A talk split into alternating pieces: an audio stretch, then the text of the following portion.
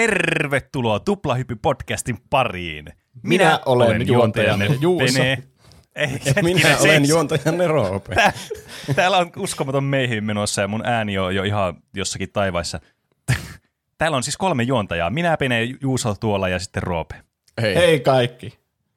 Meillä on erikoisjakso. On maailman sekavin podcasti, jossa puhutaan peleistä, elokuvista, musiikista ja popkulttuurin ilmiöistä. Aina silloin tällöin, mistä vaan ikinä huvittaa.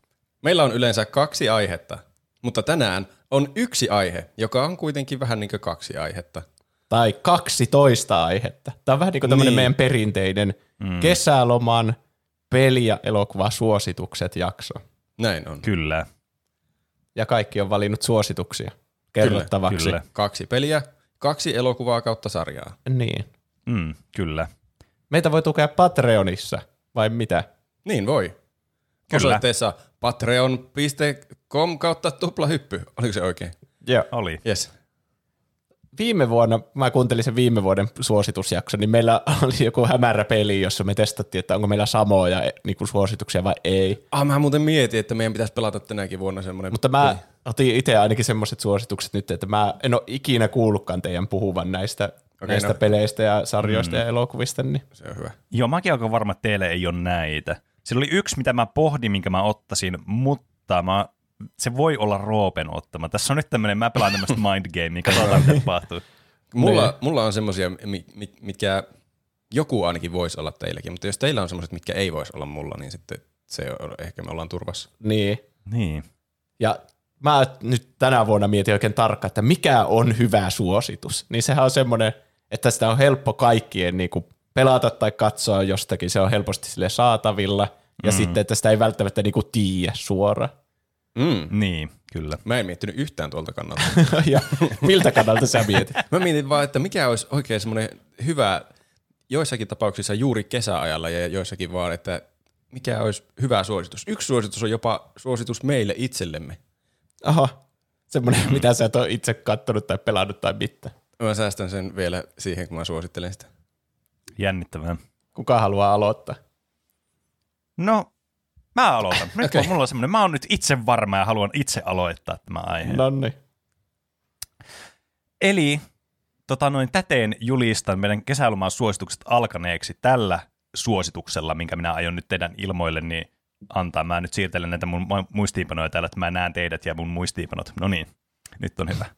Eli mä aloin miettimään, mitä mä haluaisin suositella kesäksi. Ja mä pohdin semmoista, että okei, semmoista ensinnäkin, mikä on niinku helposti ensinnäkin saatavilla, niin kuin mitä Jussi sanoi, helposti pelattavissa tai katsottavissa, ja semmoinen, joka jotenkin sopii semmoisen kesän fiilikseen. Ja mulle kesä on aina ollut semmoista, niin kuin, tiedättekö, lomaa, semmoista rentoutumisen aikaa, semmoista zen-moodia, fiilistä ja semmoista, niin kuin, tiedättekö. Niin mä lähdin näillä avaimilla ja näillä niin kuin, mietinnöillä sitten liikenteeseen. Ja sitten toki pelien kannalta valitsin semmoisia pelejä, missä varmasti riittää pelattavaa myös sitten kesäksi, että jos haluaa vaikka yhden pelin ottaa, niin voi silti pelata vaikka kesään tätä yhtä peliä. Ja mun ensimmäinen peliehdotus tälle kesälle on vuonna 2016 ilmestynyt peli Poly Bridge. Poly Bridge. Kyllä. Tämä on hyvä pelisuositus siinä mielessä, hyvä pelisuositus siinä mielessä, että tämä löytyy tosi monelle eri laitteelle. Tämä on PC:lle, tämä on iOS:lle, Androidille, siis tämä on niin mobiilillekin ilmeisesti olemassa, ja Switchille. Ja mikä tämä peli sitten on? Tämä on Steamista myös, mä otin nämä hinnat esille, niin tämä on ilman alennuksia, ja Steamin alennuksetkin alkaa yli viikon päästä tästä jaksosta. Niin tämä oli Steamin niin normihinta 8,20 €, että aika edullinen peli. No joo. Ja mikä tämä peli sitten on? Niin tämä on Dry Cactuksen tuottama tämmöinen simulaatioputsle-peli, jossa tarkoituksena on rakentaa tämmöisellä niin kuin fysiikkamoottorilla olevassa pelissä niin tämmöisiä siltoja.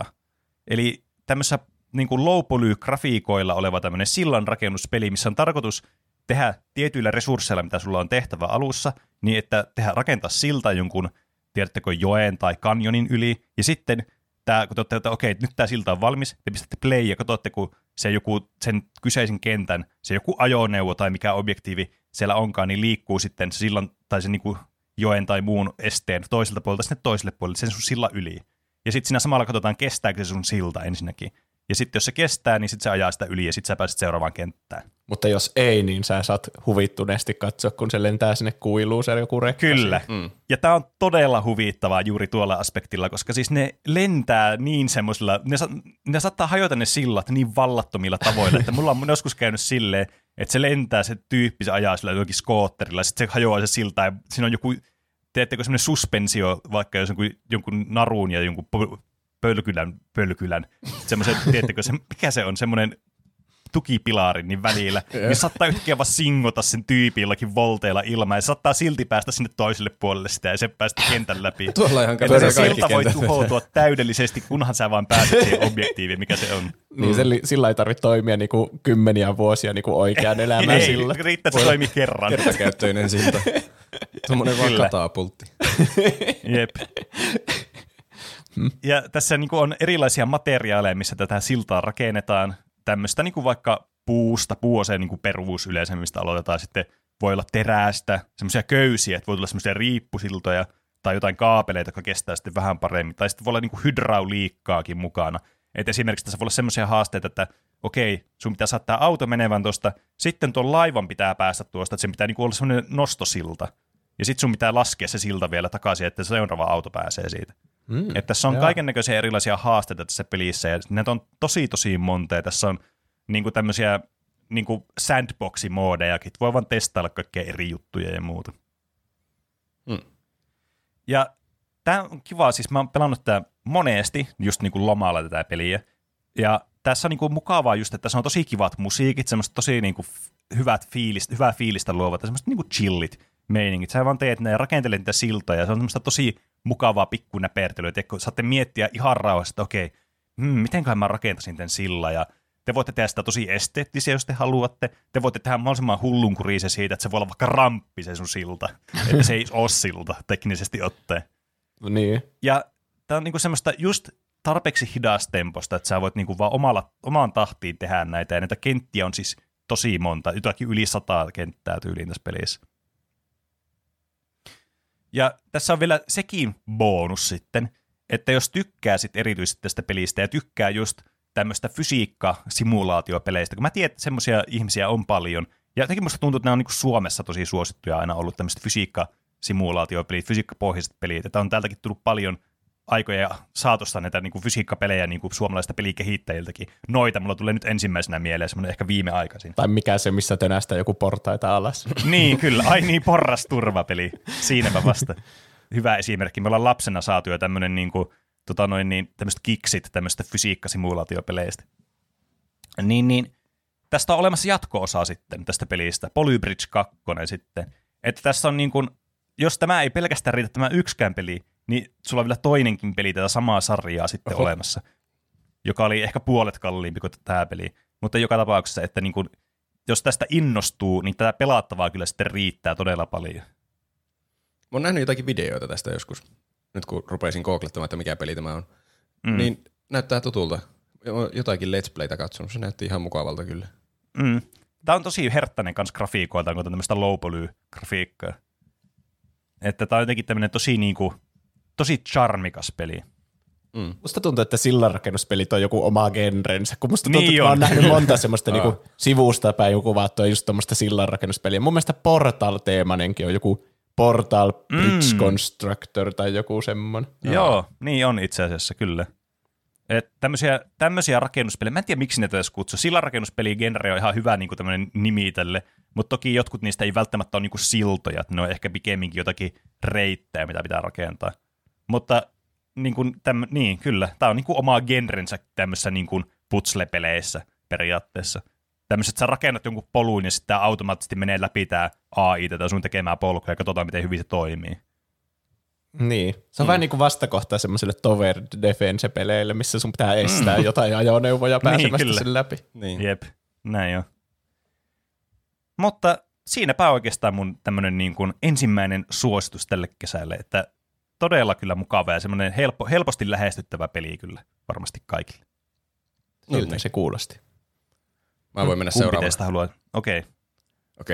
Tämä on nyt, mä hoidan heti alta pois tämän, tämä on samalla suositus meille, koska me ollaan pelattu tätä joskus enintään pari kertaa elämässämme, jo, siitä on jo aikaa. Ja mä haluaisin pelata tätä pian uudestaan. Ehkä jopa kesällä, mieluiten jopa kesällä. Siksi kesäsuositus. Eli kuvitelkaa tilanne. Heräätte aamulla kauniiseen kesäpäivään. Tajuatte, että loma on alkanut. Säikähätte hetkeksi, että mun pitäisi olla töissä. Ja sitten että mulla ei ole töitä, mulla on loma. Ja sitten mietitte, että onpa hyvä ilma, mutta me ei jaksaisi mennä pihalle ja tulee vähän huono omatunto. Mutta sitten yhtäkkiä kaikki kaverit lähettää samaan aikaan viestin. 5 parasta kaveria lähettää samaan aikaan viestin. Hei! Meillä alkoi lomaa tänään, ja sä oot, oh my god, miten meillä kaikilla alkoi samaan aikaan lomaa. Ja teillä alkaa semmoinen onnellinen musikaali siitä, ja huono omatunto katoaa. Ja sitten mietitte, että kylläpä tekisi mieli pelata yhdessä jotakin huippuhauskaa peliä näin kauniina kesäpäivänä, kun kaikilla on aikaa pelata. Semmoinen joku mahtava, intensiivinen ja hauska peli, missä voisi kadottaa luottamuksen ystäviin. Joten tästä se tulee. Secret Neighbor. Ai niin, tämä. Mä haluan tätä pelata taas uudestaan joskus.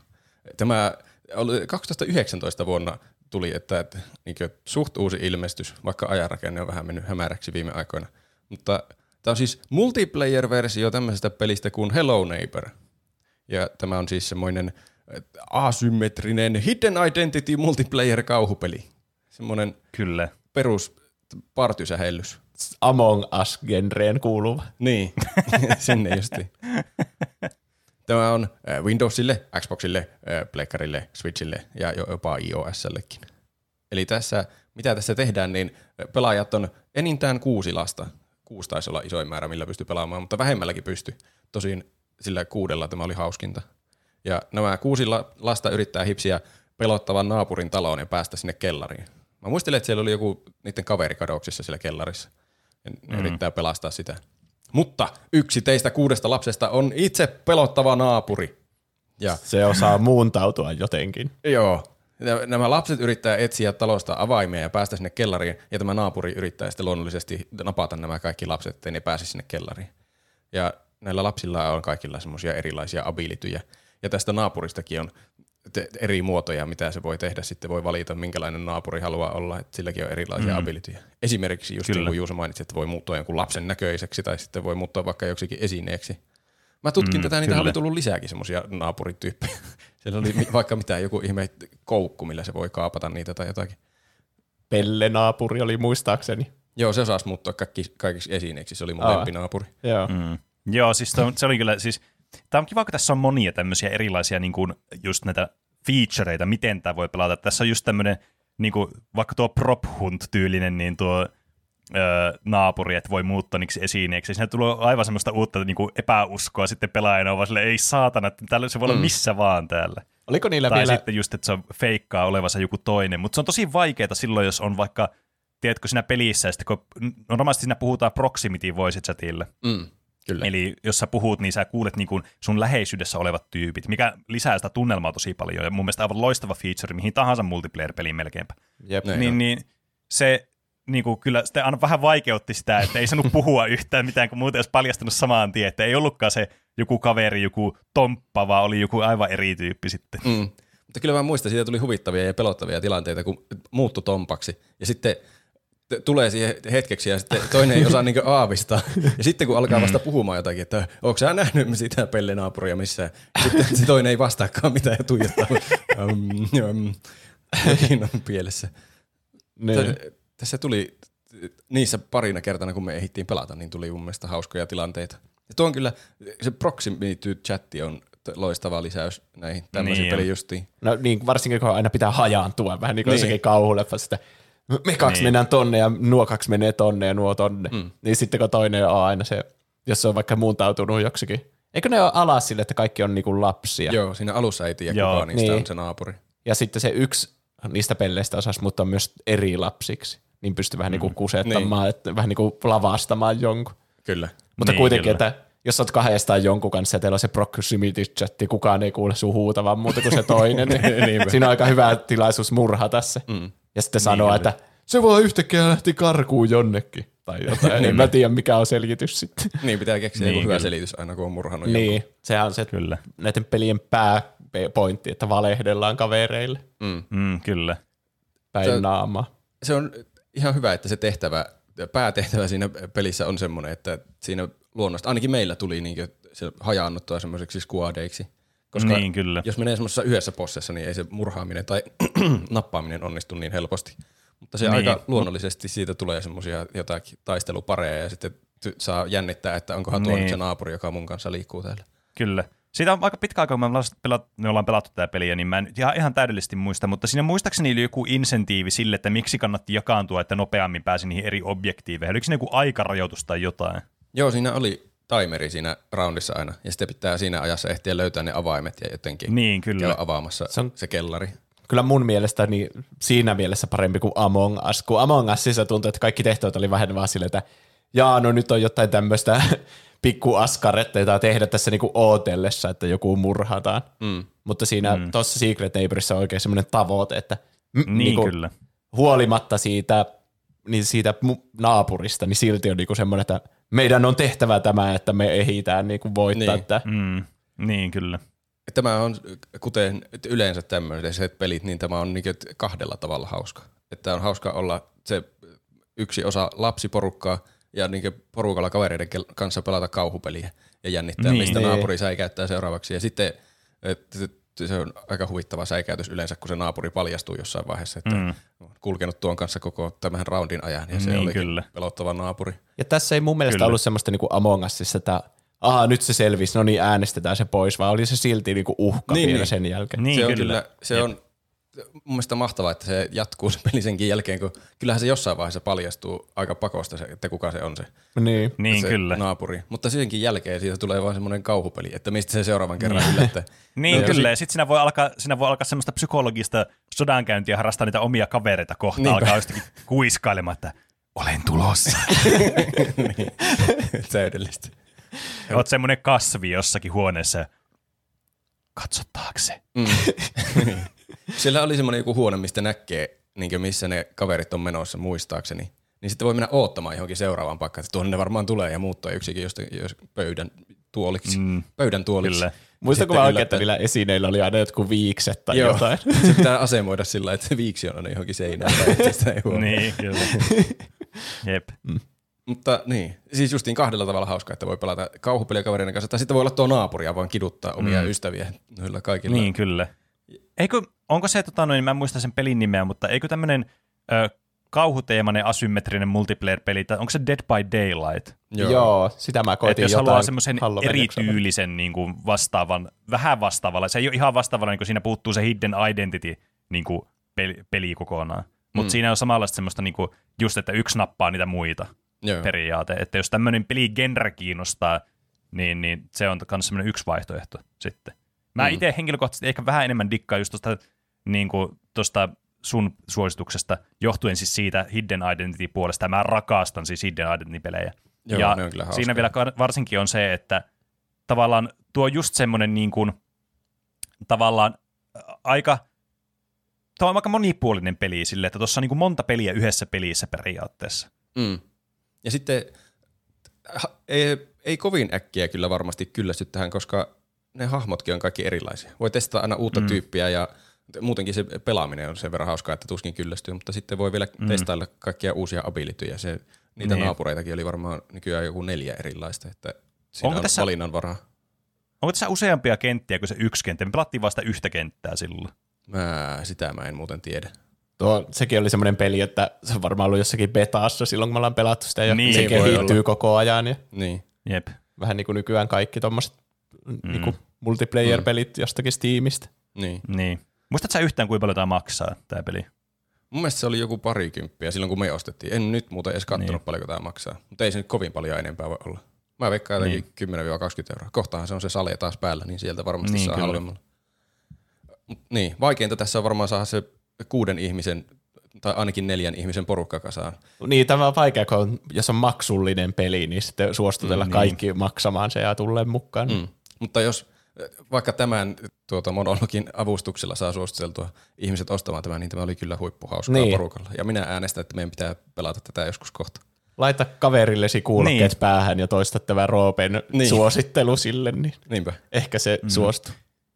Kyllä, mä itse asiassa katsoin juuri, kuulin paljon tämä maksaa tämä peli, niin tämä on tällä hetkellä, tämä ei ole alennuksessa, niin tämä maksaa 16,8 €, eli 17 euroa. Okei. Okay. Mä oon aika varma, että mä oon nähnyt tämän Xbox Game Passissa. Okei. Okay. Niin okay. Kannattaa katsoa myös sieltä, se on aika halpa kyllä. Tapa pelata näitä kanssa. Joo. Joo, mä katson aina vaan Steamista nää, niin, niin multa saa Steam-hinnat esille. Kyllä. Kyllä. Secret Neighbor on mahtavaa kaaosta, jos vaan saa porukan kasaan. Kyllä. Kyllä. Juuson vuoro. Minun suositus.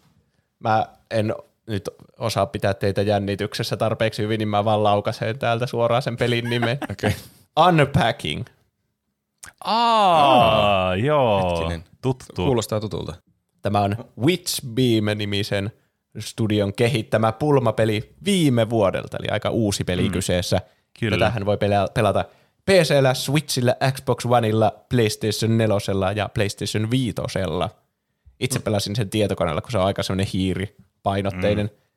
Ja miksi tämä kiinnitti mun huomioon silloin viime vuonna, niin tämä on niinku pikseligrafiikoilla, tämä on tämmöinen indie-peli, aika lyhyt, ei ehkä yhden istuman peli, mutta 2-3 istuman peliin riippuen vähän, että kuinka kauan sä haluat käyttää siellä. Semmoinen 1 kenttä kerralla mä oon sitä itse pelannut. Niin miksi se kiinnitti mun huomioon? Niin nämä pikseligrafiikat, ja tämä muistuttaa todella paljon ulkoisesti Habbo-hotellia, joten heti kun mä näin tästä mitään pelikuvaa, niin mulla tuli sellaiset kunnon nostalgian värinät, sellaiset niin kuin lämpötunteet mun koko kehoon, että koska tässä niinku, tämä on just siitä samasta Habbo-kuvakulmasta kuvattu, ja sitten ne esineet on siellä silleen niinku aseteltuna sinne huoneeseen. Mun pitää ehkä selittää, mikä peli tää on. Eli sä purat niinku muuttolaatikoita ja laitat niitä niinku eri huoneisiin, niitä tavaroita oikeille paikoille.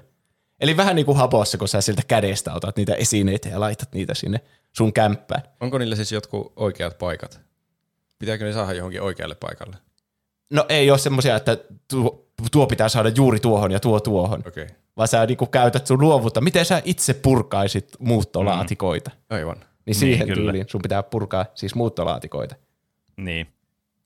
Se on niinku sulla periaatteessa oikeat paikat niille, mutta ei niinku varsinaisesti oikeita paikkaa. Niin. Vääriä paikkoja on kyllä. Että esimerkiksi sä et pääse sitä kenttää läpi, jos sä oot laittanut jonkun leivänpahtimen kylpyammeeseen. Silloin sun pitää niinku, että hei hetkinen, tuo ei nyt ihan täsmä. Joo. Mutta siinä voi olla silleen luova, että minkälainen niinku oikeassa elämässä toimisi, niin se toimii sitten siinä pelissä myös. Aika jännittävä ilmestys, koska siis muuttaminen ja tavaroiden purkaminenhan on aivan perseistä. Niin, mäkin mietin, mutta sen pelaaminen on hyvin hauska. Ja mulla tuli heti semmoinen, että ei vitsi, olisipa hauska muuttaa, niin voisi miettiä, että mihin kaikki omat tavarat laittaisi. Niin, kyllä. Siis se, niin kuin, se ajatus siitä, että sulla on uusi järjestys ja uudessa paikassa, siis sisustaminen, se on niin kuin se hauska asia siinä muutossa, mutta se varsinainen tekeminen on ihan hirveetä. Niin, ehkä se on se fyysinen ahertaminen, mikä siinä niin kuin pistää potuttamaan. Tämä niin kuin skippaa sen vaihe. Niin. Sä elät tämmöisen niin kuin naisen elämän, niin jokaisen sen muuton kautta. Eli sä aloitat sen siitä, kun se on jotain 10 tyyli, ja sitten se saa ensimmäistä kertaa oman huoneen, kun ne muuttaa johonkin isompaan taloon, ja sun pitää purkaa ne laatikot. Silloin sulla on vaan se yksi huone, että mihin mä laitan mun pehmolelut, ja mihin mä laitan mun lautapelit ja värikynät, ja silleen. Ja sitten, kun sä saat sen valmiiksi, niin sitten siitä tulee kuvaa sun valokuva-albumiin, ja siinä lukee vaan jotain, että jes, mulla on vihdoin oma uusi huone. Niin. Sitten sä menet seuraavaan leveliin, ja siinä ei kerrota niinku kontekstia, mutta sä voit päätellä, että okei, nyt tää selvästi on muuttanut jo omilleensa. Ja silleen niinku se elämä kehittyy sillä. Se on niinku, vaikka sä et näe tässä ketään henkilöitä, mutta sä pelkästään niiden tavaroiden ja sen niinku huoneen, minkälainen se on valmiiksi, mihin sä muutat, niin voit päätellä siitä, että okei, nyt tää selvästi nyt aloitti niinku vaikka opiskelun ja muutti omilleensa. Nyt tää on tämmöisessä pienessä yksiössä. Ja sitten miten mä sovitan nämä mun tavarat tänne. Ja sitten tietenkin vähän niin kuin oikeassakin elämässä, niin yleensähän sä muutat sitten vähän isompaa seuraavana. Niin. Mä en ajatellut, että tässä on tämmöinen tarinakin olemassa. Joo. Tuohonkin jännittävä. Tässä on tosi chilli musiikki, just semmoinen niinku, tässä ei ole mitään niinku aikarajoitusta. Että sä vaan kuuntelet sitä chillia musiikkia, katsot sitä pikseligrafiikoita, käyt niitä esineitä läpi silleen, otat aina.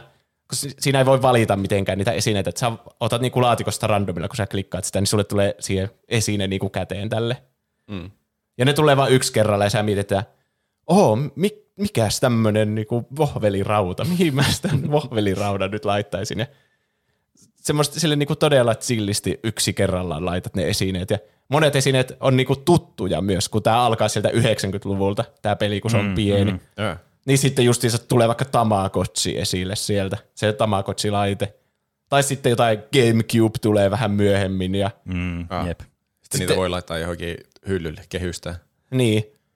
DVD-levyjä tulee ja sä voit tunnistaa niistä, että tuo Donnie Darko ja sitten tulee julisteita, jotka on niinku oikea elämän julisteita.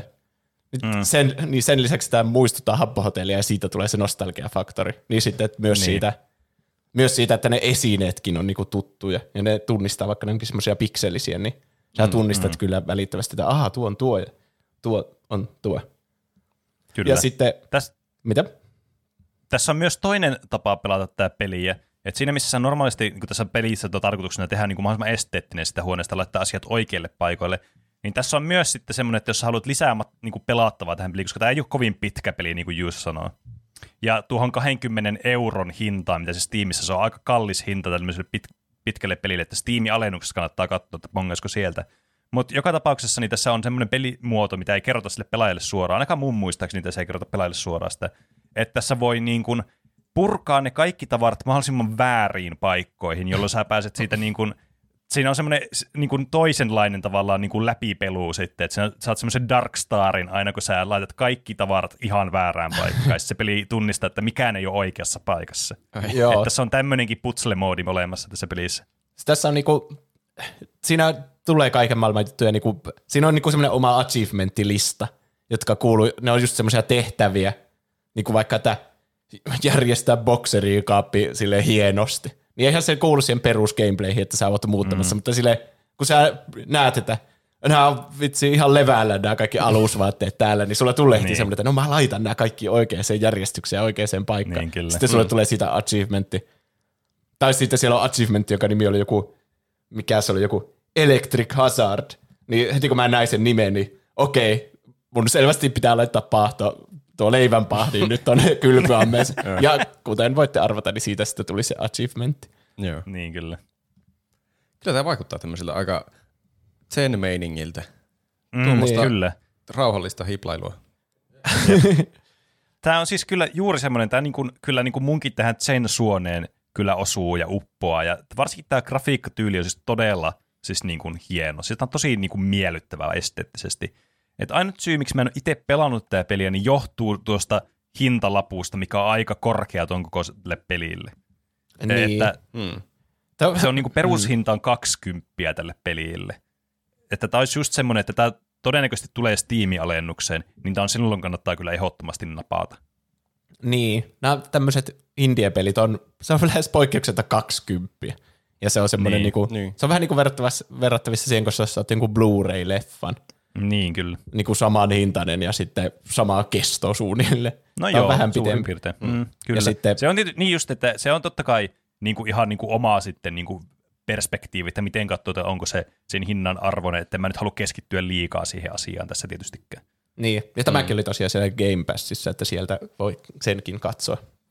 Se on hyvä, kyllä tämmöisiä indie-pelejä varten, kun no joo, se on kyllä tosi hyvä. 10€ ja sitten voi testailla tämmöisiä pieniä pelejä, niin. Kyllä, vaikka yhden kuukauden ostaa ja pelata kaikki indie-pelit läpi sieltä. Niin, joka ilta eri indie-peli. Niin.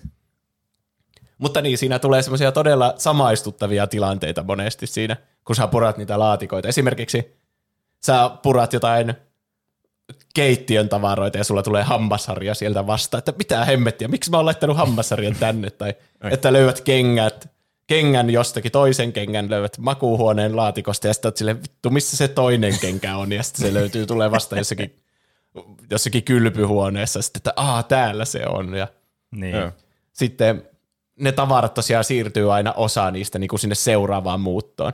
Että siinä olisi kiinnostavaa nähdä, että mitä se haluaa säilyttää. Että okei, tämä pehmolelu on selvästi ollut tälle tosi tärkeä tälle lapsena, niin se haluaa sen joka muutossa niin kuin pitää mukana. Niin. Ja sitten se vaikeutuu myös se koko ajan se peli, että jos sä muutat vaikka yhteen jonkun kanssa ja sillä on jo tavaroita siellä, niin sitten sun on vaikeampi sovittaa niitä sun tavaroita silleen järkevästi sinne. Niin sitten sun pitää tehdä valintoja, että voinko mä vielä pitää tätä pehmolelua esillä, silleen niin kuin miten mä oon tottunut nyt pitämään se, että se on aina siinä, vai joutuuko se jonnekin kaapin perälle? Mm. Joo, tuo on kyllä tarinan kerronnallisesti kyllä nerokas peli. Niinpä. Se tosi niin kuin hyvin tavallaan niin kuin kertoo tätä tarinaa tosi yksinkertaisesti. Mm. Ja sä jotenkin tutustut siihen henkilöön. Sä niin kuin, kun sä alat muuttamaan, sä niin kuin opit tuntemaan sen, että okei, mä tiedän, että kuinka paljon vaikka rintsikoita sulla on, niin sä tiedät heti ennen kuin sä alat purkaa niitä laatikoita, että okei, tästä tulee mun rintsikkalaatikko. Eikö sä valitsit niin creepy esimerkki? Mä tunnen sut, mä tiedän kuinka paljon sulla on rintsikoita. Eikö se vaan kertoo, kuinka hyvin tähän pystyy samaistumaan tähän päähenkilöön? Niin, ehkä kun mulla itsellä ei ole yhtään rintsikoita. No, ja sitten kun tulee joku semmoinen tamponilaatikko sieltä vastaan, niin silleen, että missä meitä säilytetään tamponeissa? Kuuluuko ne olla jääkaapissa? Tämmöisiä naisten juttuja, en mä tiedä mihin nämä laitetaan. Niin. Ja sitten se on niin huvittava, että kaikki voi samaistua siihen, että sulla on semmoinen joku voileipägrilli, jota sä et ikinä käytä. Niin. Niin, että mihin, joka muutossa silleen, sulla tulee se voileipägrilli vasta, etkä sä ikinä käytä sitä, että mihin helvettiin mä laitan, kun tää on niin iso. Haluanko mä pitää sitä keittiön tasolla koko ajan, kun se vie niin hirveän tilan. Mm. Mm. Ja sitten tosiaan, että joku GameCube sulla on vielä vuonna 2010, että se on niin epäkäytännöllisen muotoinen, kun se on semmoinen neliskantti, niin, että eihän se mahu edes niin nykyajan TV-tasoihin millään tavalla. Niin tommosia tilanteita. Siis se on niin hyvin humoristinen. Mä niin naurahdan silleen, että tuo oli aika ovela juttu, mikä sieltä tuli vastaan. Useita kertoja tätä pelaatessa. Ja tosiaan siinä oli vasta pintaraapaisu, että mitä kaikkea. Ne on nyt kyllä miettinyt kaikki asiat, mitä oikean elämän muutoissa voi tapahtua, niin tehnyt tästä peliversion siitä. Aika kiinnostava. Unpacking, kyllä. Se on sen pelin nimi ja sen saa kaikille alustoille ja se oli tosiaan siellä Game Passissa, jos haluaa sieltä pelata tai ottaa Steamin alennuksesta, jos ei halua maksaa 20. Mm. Mm. Kyllä. Seuraavana Penen vuoro jälleen. Kyllä, ja mulla on nyt tämmöinen epäortodoksinen tapa nyt tässä jaksossa, nimittäin mulla on, mä tässä jakson aikana paprikamiksi suosittelen myös. Mä oon valinnut molempiin kategorioihin, elokuviin ja peleihin, yhden paprikamiksin molempiin. Mm-hmm. Joten Tuplahypyn paprikamiksi, epäortodoksinen versio. Nimittäin seuraava peli, mitä mä suosittelin kesäloman suosituksessa, mä en usko, että mä en suositellut tätä niin kuin muutenkaan jo aikaisemmin, mutta tulee nyt suosittelemaan, ja tämä on siis peli, jota mä pelasin ihan ennen kuin me alettiin niin striimaamaan, ennen kuin me alettiin tekemään tätä jaksoa. Ja sehän on vuonna 2020 varsinaisesti ilmestynyt, ollut Early Access ennen tämä, ilmestynyt tämmöinen niin rakennusmanagerointisimulaatiopeli kuin Factorio. Mä katsoin Steamissa tänään, kun mä tulin koneelle, että Pene pelaa Factoriota juuri samana päivänä, kun ei mitään suositella, jotta kahendasus. Kyllä. Kyllä.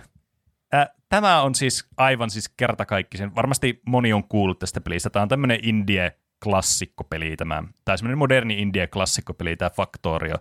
Ja tämä on siis tämmöinen niin kuin selviytymispeli, mutta ennen kaikkea just tämmöinen niin kuin rakentelu- ja managerointipeliä, ja tämmöinen, niin kuin, tämä voisi kutsua tämmöiseksi automaattitehdas niin kuin genren edustajaksi. Ja tämä on niin kuin tämän kyseisen genren se kruunujalokivi, että tämä on niin kuin se, mihin verrataan tämän genren pelejä. Että kaikki pelit, missä sun pitää rakentaa semmoinen tehdas, joka automaattisesti tekee asioita, ja niin kuin alkaa tekemään lisää asioita ja muuta, ja sitten sä kehität sitä tehdasta eteenpäin, niin automaattisesti verrataan tähän peliin. Että tämä on niinku se peli sitten. Iso automaation sykli tämä kaikki on. Kyllä, tämä on niinku se, tässä on se automaatiopelien se niinku se eka pointti, mistä lähdetään tähän niinku koko genreen mukaan. Ja tämä on varmastikin, tämä on ainakin, tässä on sitä hyvin todennäköisesti se paras näistä myös, mikä on kans niinku, no tietysti syy, miksi tätä verrataan sitten näihin muihin näitä pelejä. Sulla oli tänään tämmöinen insinööriteema näissä sun suosituksissa. Joo, kyllä. Tänään on nyt tämmöinen insinöörikesä. Varmaan johtuu siitä, että mä oon valmistunut diplomi-insinööriksi, niin nyt musta tuntuu siltä, että mun täytyy nyt niin ehdottaa tämmöisiä pelejä. Mutta siis tämä peli on siis, tää niin kuin hivelee aivosoluja, siis niin semmoisella, tiedättekö, mahtavalla, vähän samalla tavalla kuin ehkä tuo Unpacking. Että tämä on semmoinen, joka hivelee semmoisia soluja sun kehossa, mitkä on todella paljon tykkää järjestyksestä ja tehokkuudesta ja semmoisesta esteettisyydestä. Että tässä niinku haluaa tehdä niin esteettisen ja niin tehokkaan tämmöisen niinku tehtaan kuin vain suinkin mahdollista, ja se saa niinku sun dopamiinin varastot niinku vaan räjähtämään sun aivoissa. Tämä on niinku aivan niinku, sun aivot vaan niinku käy semmoisella kierroksilla, kun kaikki palaset onnistuu ja kaikkia asioita tehdään semmoisessa liukuhihnassa, ja siis se on niin tyydyttävää. Mitä sillä tehtävässä siis tehdään?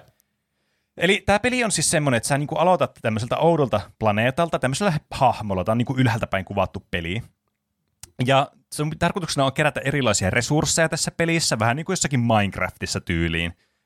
Ja sitten tätä myötä sitten alkaa rakentamaan erilaisia juttuja. Ja mitä sä rakennat siis tässä, niin on siis tarkoituksena rakentaa tämmöisiä asioita, niin kuin vaikka poraa, joka automaattisesti poraa vaikka jotakin rautaa maan uumenista sulle sitten. Ja sitten saa laittaa vaikka sen laatikkoon, ja sitten sä keräät sinne, ja haha, nyt mä voin sitten smeltata tämän raudan sitten tuossa niin mun uunissa, ja sitten sillä uunissa siellä tulee sitten rautalevyjä, ja sitten mä voin tehdä niistä asioita sitten. Tässä on siis joku hahmo? Kyllä, sä pelaat tämmöisellä hahmolla tässä. Ai okei, mä aina luulen, että tässä ollaan niinku semmoinen jumala-ihminen, jumala-hahmo niin, siellä kyllä. Ja klikkaillaan vaan ympäriinsä. Joo, mä en yhtään niinku ihmettele, koska tää kyllä voisi ihan hyvin olla semmoinen peli, mutta tää on tosi tärkeä osa, että sä pelaat tämmöisellä niinku oikealla hahmolla tätä peliä. Ja mä kerron kohta miksi. Mutta tässä myös sitten niinku tässä pelissä sitten niinku mitä sä sitten teet tässä, sä oot silleen, okei, mä voin craftaa näitä, ja sä oot silleen, tää on ihan perkeleen hidasta tää itse tämän craftaminen, voinko mä automatisoida tätä prosessia tässä, tai vaikka, että tää mun poraa vaatii hiiltä, voinko mä automatisoida tätä, että mä saisin suoraan tähän hiiltä, että mun ei tarvitse itse laittaa tätä, ja sitten kun sä teet sen sun ensimmäisen hiiliporauslaitteen, ja sitten joka toimii hiilellä, mikä on siis mahtavaa tämmöinen oksymoroni. Niin, ja sitten sä laitat semmoisen liukuhinnan teet ja laitat semmoisen käsivarvivipun, joka pistää sitä hiiliä sitten siihen toiseen poraan, joka poraa sitä rautaa. Niin sit sä oot silleen, nyt mä alan hahmottaa. Entä jos mä pistäisin tämän laittamaan tää hiiltä tähän hiilikoneeseen ja sitten se on niinku infinite loop, että mun ei tarvitse ikinä miettiä tätä. Ja sitten sulla alkaa raksuttaa tää Factorio-suoni. Että Tämä on tämmöinen peli, joka tuntuu melkein niin kuin elämäntavalta, kun sä meet tähän peliin. Että sä niin kuin meet ihan eri moodiin tässä pelissä. Että sä niin kuin elät ja hengität sitä automaation ihmettä. Sä oot se, mitä kaikki ihaili silloin niin 1900-luvun vaihteessa, eli kun tuli tämä teollinen vallankumous.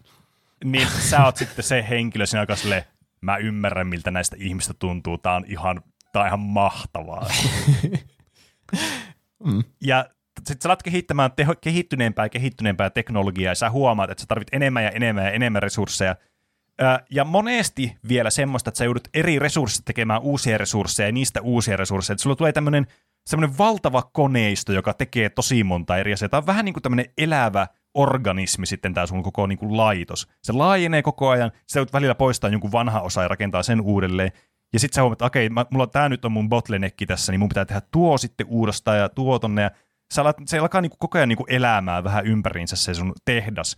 Ja sä niinku alat niinku löytämään niitä keinoja, että miten sä voit tehostaa sitä sun automaatiota ja miten se niinku lähtee roksuttamaan sitten, että silleen, okei, nyt mä hiffaan. Tää alkaa menemään koko ajan eteenpäin ja eteenpäin tää homma. Ja mikä tässä on sitten tavoitteena tässä pelissä ja mihin...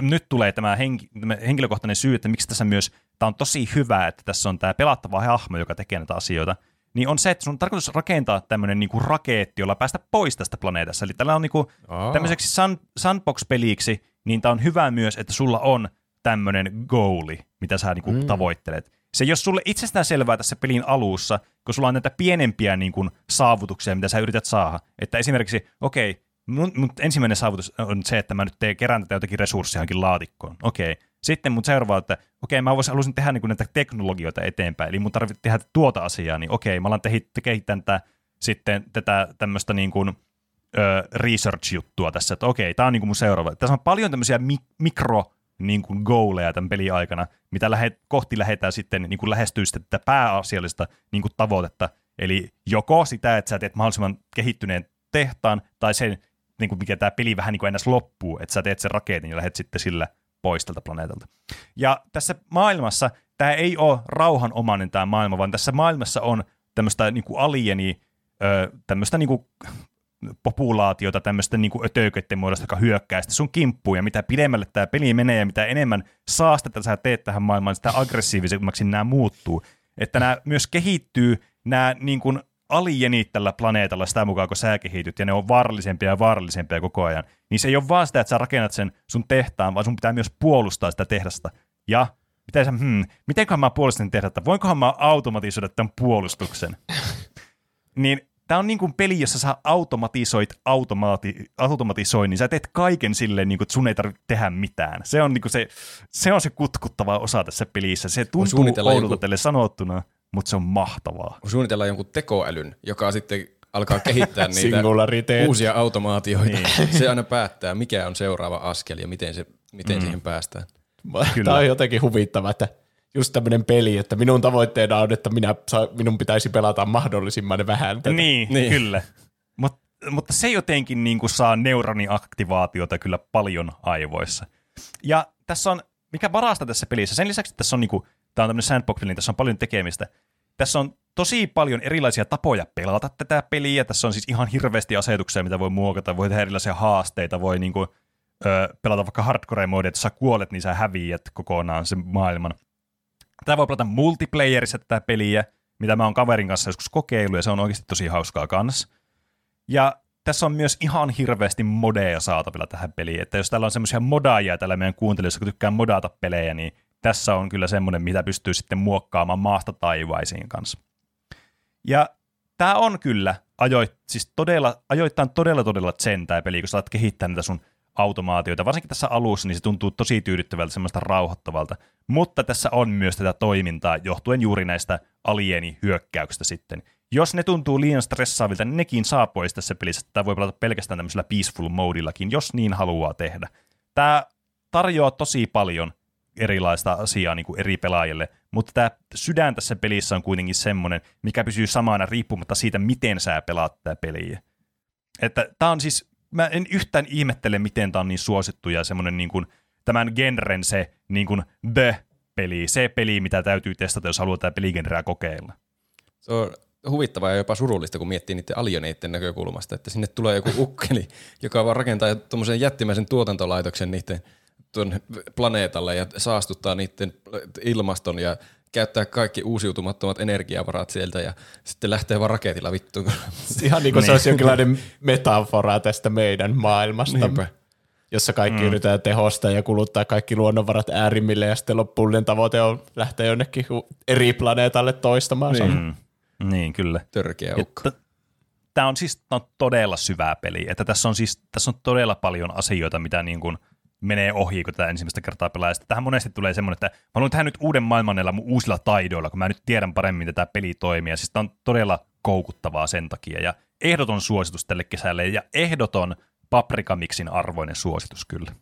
Tuleeko siinä ikinä oloa, että mä oon tehnyt niin hienon tehtaan, että mä en halua jättää tätä. En ikinä rakennattaa mun rakettia ja jää vaan tänne asumaan ja katsomaan, kun tehdas pyörii? No siis kyllähän tässä niin kuin on se mahdollisuus, että sä vaan niin kuin yrität tehdä mahdollisimman esteettisen ja mahdollisimman toimivan tästä tehtaasta. Toki tämä peli vähän niin kuin kannustaa sitten, ilman että mihinkään semmoisiin isompiin spoilereihin, ei tämä nyt mitenkään hirveästi spoilaa tämmöistä peliä, mutta just semmoista, että mihin kaikkea, mitä tässä voi esimerkiksi tehdä, niin helposti tässä käy niin, että sulla pitää olla erilaisia semmoisia niin kuin paikkoja, mistä sä tuot jotakin resursseja, koska eihän se ole kaikkea resursseja ole tässä sun aloituspaikassa tietystikään. Niin sun täytyy sitten tehdä vaikka tämmöisiä tuotantolinjoja jonnekin muualle sitten, vaikka jollekin, ja sitten junalla vaikka tuoda, sitten automatisoida ne junat sitten tuomaan jotakin toista resursseja jostain kauempaa sitten sinne sun päätukikohtaan tai toisinpäin. Aivan. Että tässä niin kuin, kyllä tämä helposti leviää tämä sun projekti, mutta se ei tarkoita sitä, että sä et voisi tehdä semmoista ihan niin kuin megalomaanista, semmoista massiivista niin kuin tehdasta, semmoista tosi esteettisellä tavalla. Että tässä on niin kuin, tätä voi pelata juuri semmoisella tavalla kuin itse haluaa. Mutta kuitenkin täällä on tämä taustagoaali aina olemassa. Voiko alienit orjuuttaa tekemään sun puolesta? Musta tuntuu, että kun nämä alienit on, siis ne ei ole tämmöisiä, niin kuin, nämä on vaan tämmöisiä niin kuin hostiileita ötököitä. Nämä on niin kuin jotakin petoja tässä planeetalla. Niin ne ei ole kovin tarpeeksi niin kuin kyvykkäitä niiden aivokapasiteetilta, että ne osaisi auttaa sua mitenkään. Saako niistä mitään resursseja? Ei ainakaan muistaakseni saa. Varmaan okay. Modilla niin voi tämänkin asian muuttaa. Hirveä tekee se, kun on tehtaan niistä. Se on niin kuin jotain kasvattaisi teuraaksi jostain kanoa. Niin.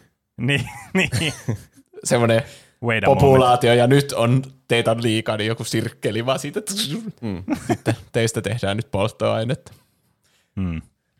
Herra Jumala, kuulostaa hyvältä. Kyllä.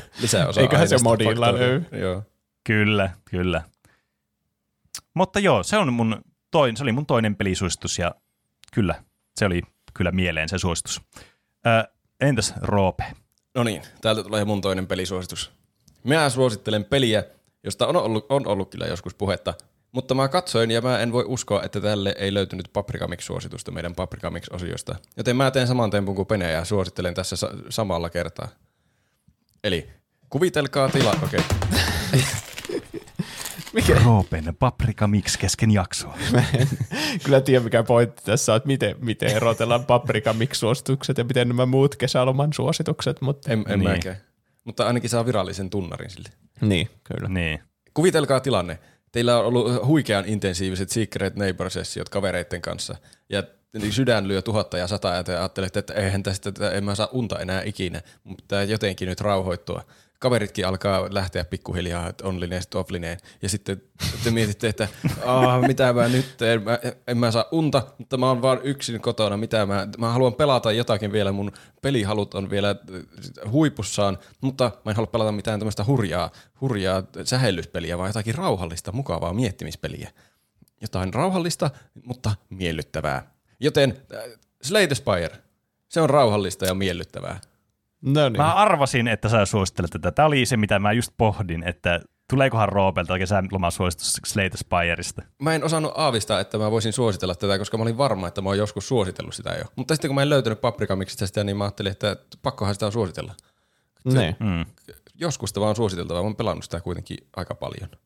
2019 ilmestyi tämmöinen roguelike deck builder-peli. Tämä on mille tahansa alustalle, mitä voitte ikinä keksiä.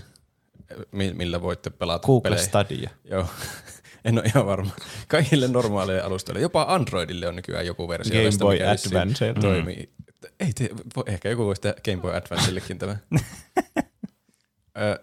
Semmoinen suht yksinkertainen ja vuoropohjainen peli. Niin siinä mielessä hyvä, että pyörii niin kuin melkein millä tahansa perunalla tai Game Boy Advancella.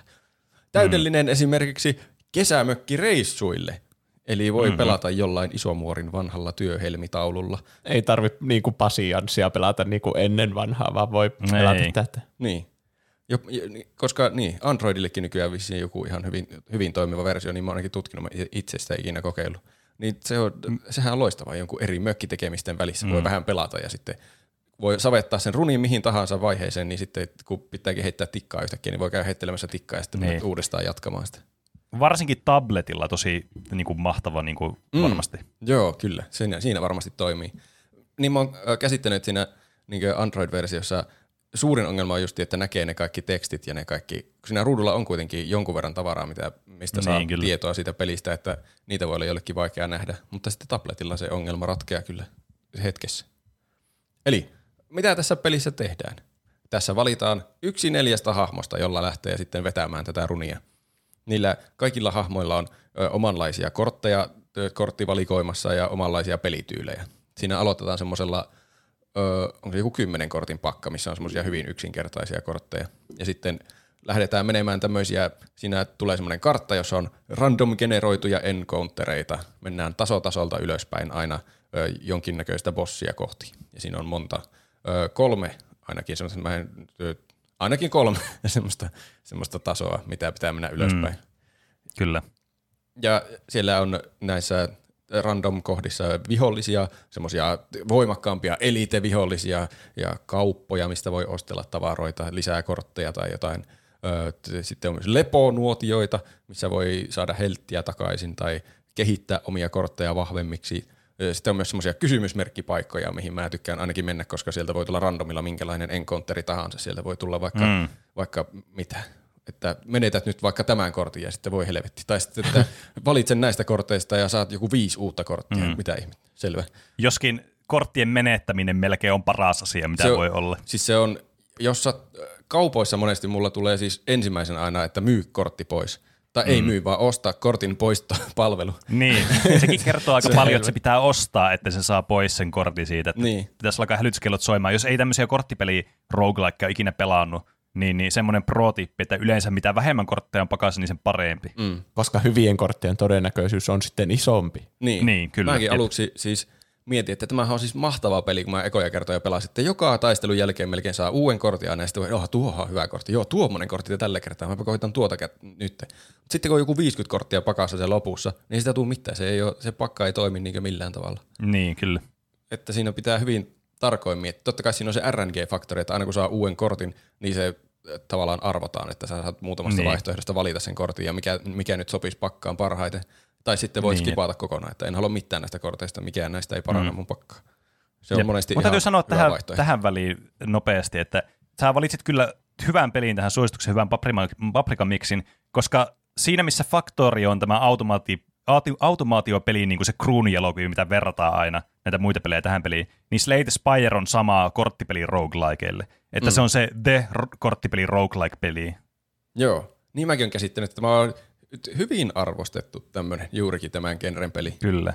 Sillä perusteella mä itsekin rupesin pelaamaan silloin, kun mä ostin tämän. Että tällä on siis pelkästään uskomattoman positiivisia arvioita, että pakko testata. Ja se oli kyllä kaiken hypeen arvoinen.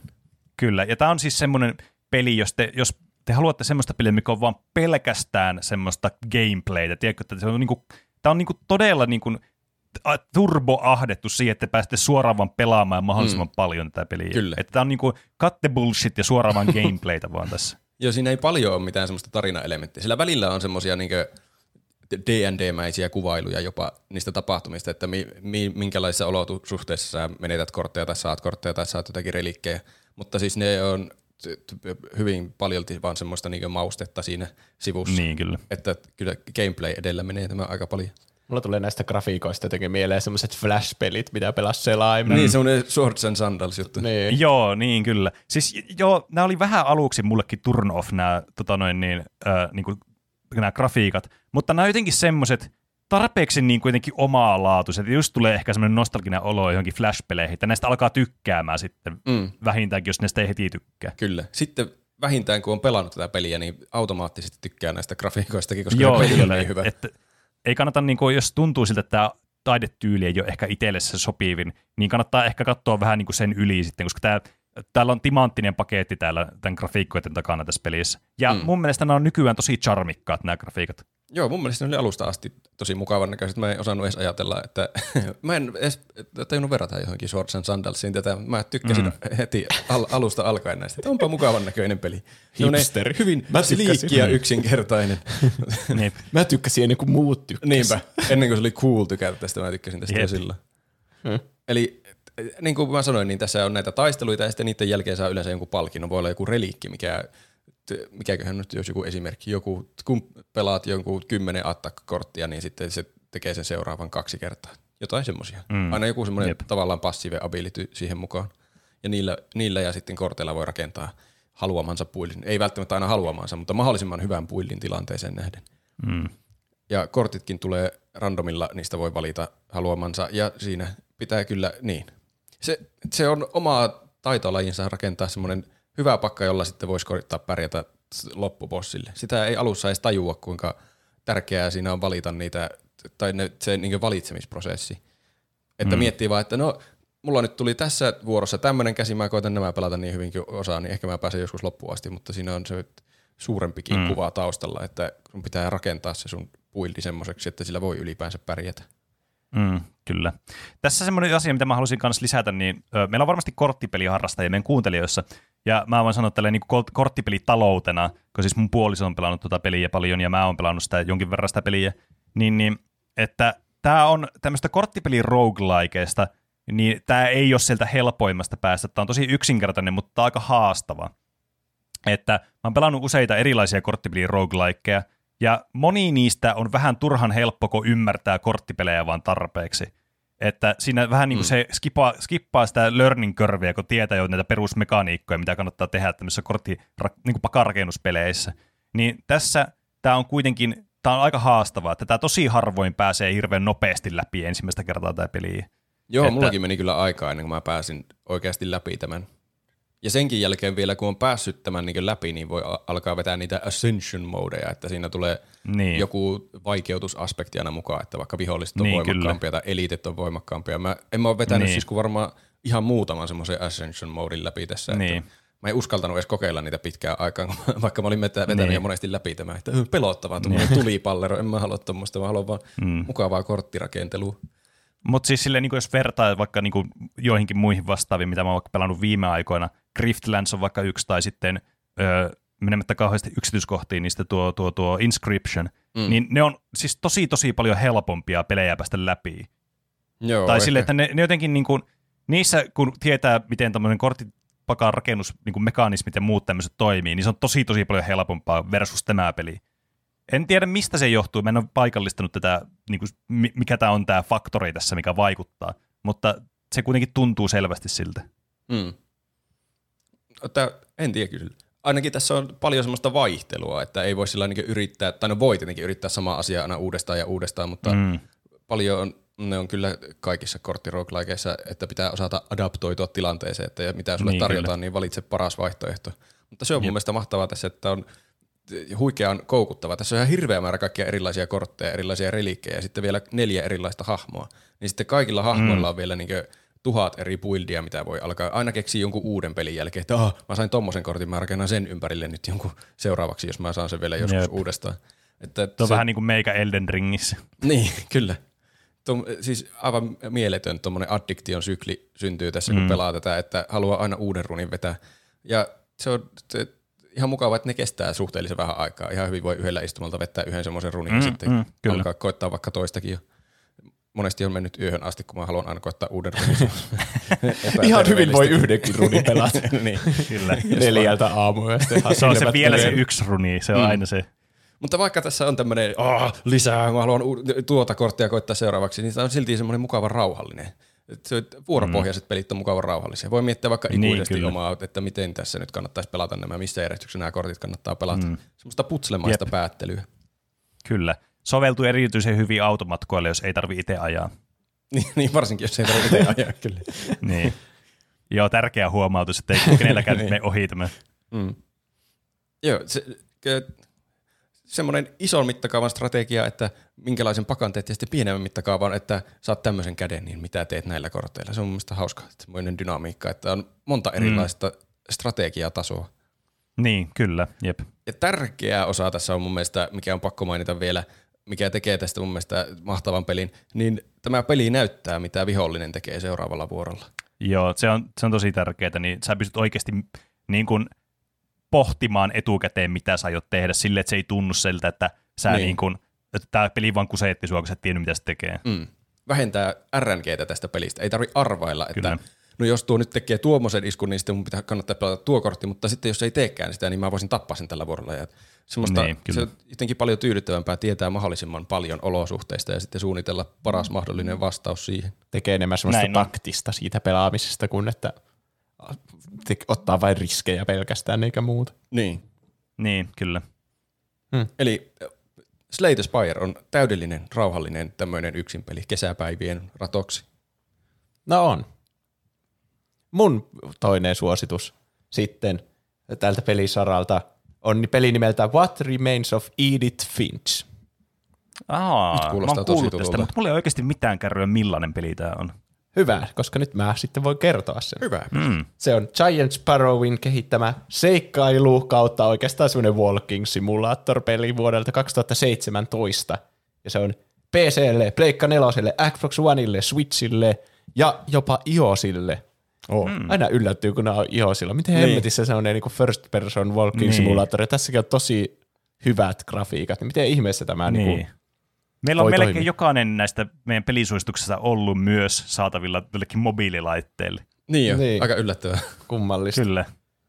Eli tämähän on mun tätä yhtä tämmöistä guilty pleasure-lempparigenreä, näitä walking simulator-pelejä, jotka sä voit periaatteessa pelata. Tämäkin oli aika lyhyt. varmaan niinku alle 3 tuntia, ehkä 2 tuntia.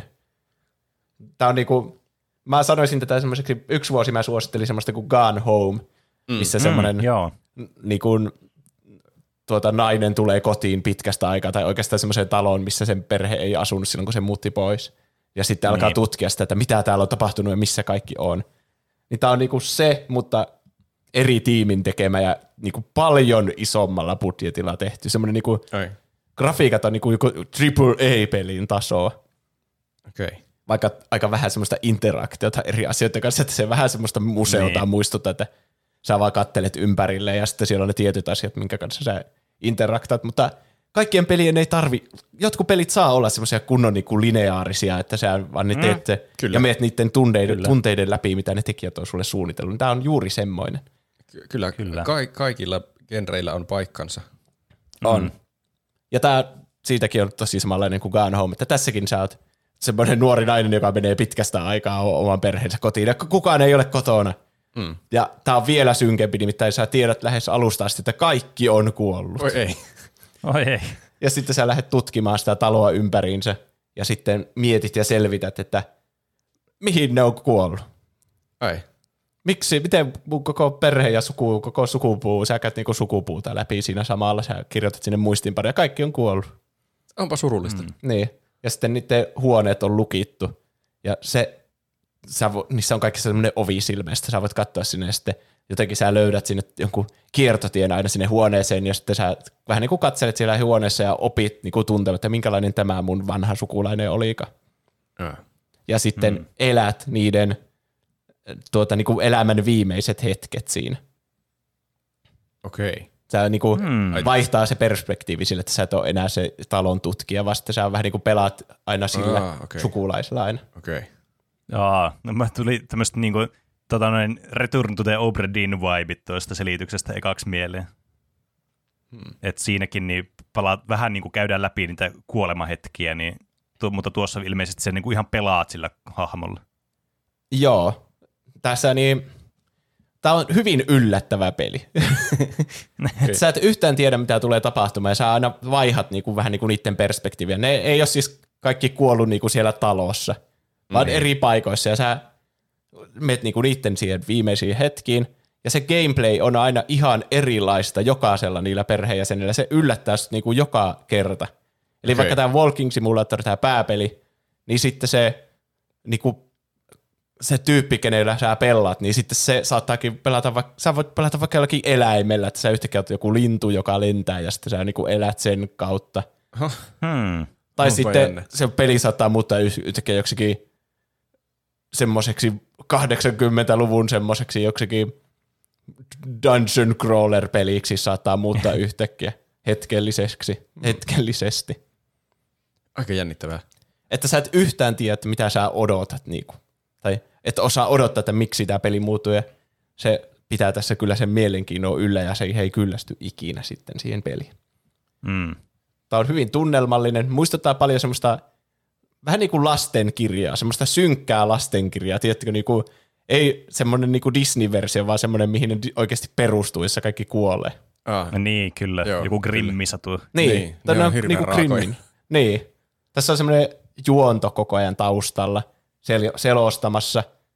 Monesti niillä on joku päiväkirja, vaikka niillä tyypeillä, jotka on kuollut, ja sitten on sille, että muistan aina sen syksyisen päivän, kun olin siellä rikkinäisellä sillalla kävelemässä. Varoin jokaista askelta niin huolellisesti. Aivan. Kunnes muutuin linnuksi. Tai jotain. Se yllättää joka käänteessä. Ja yksi asia, miksi kaikkien mun mielestä pitäisi pelata tämä ehdottomasti, on se, koska vaikka tämä on semmoinen lineaarinen ja kaikki pelaajat käy samat tunteet ja samat ne jutskat gameplayt läpi siinä, niin tämä siltikään, tämä tarina ja tämä ajatus, mitä tämä yrittää herättää, niin se ei toimisi mitenkään niin kuin missään muussa formaatissa kuin pelissä.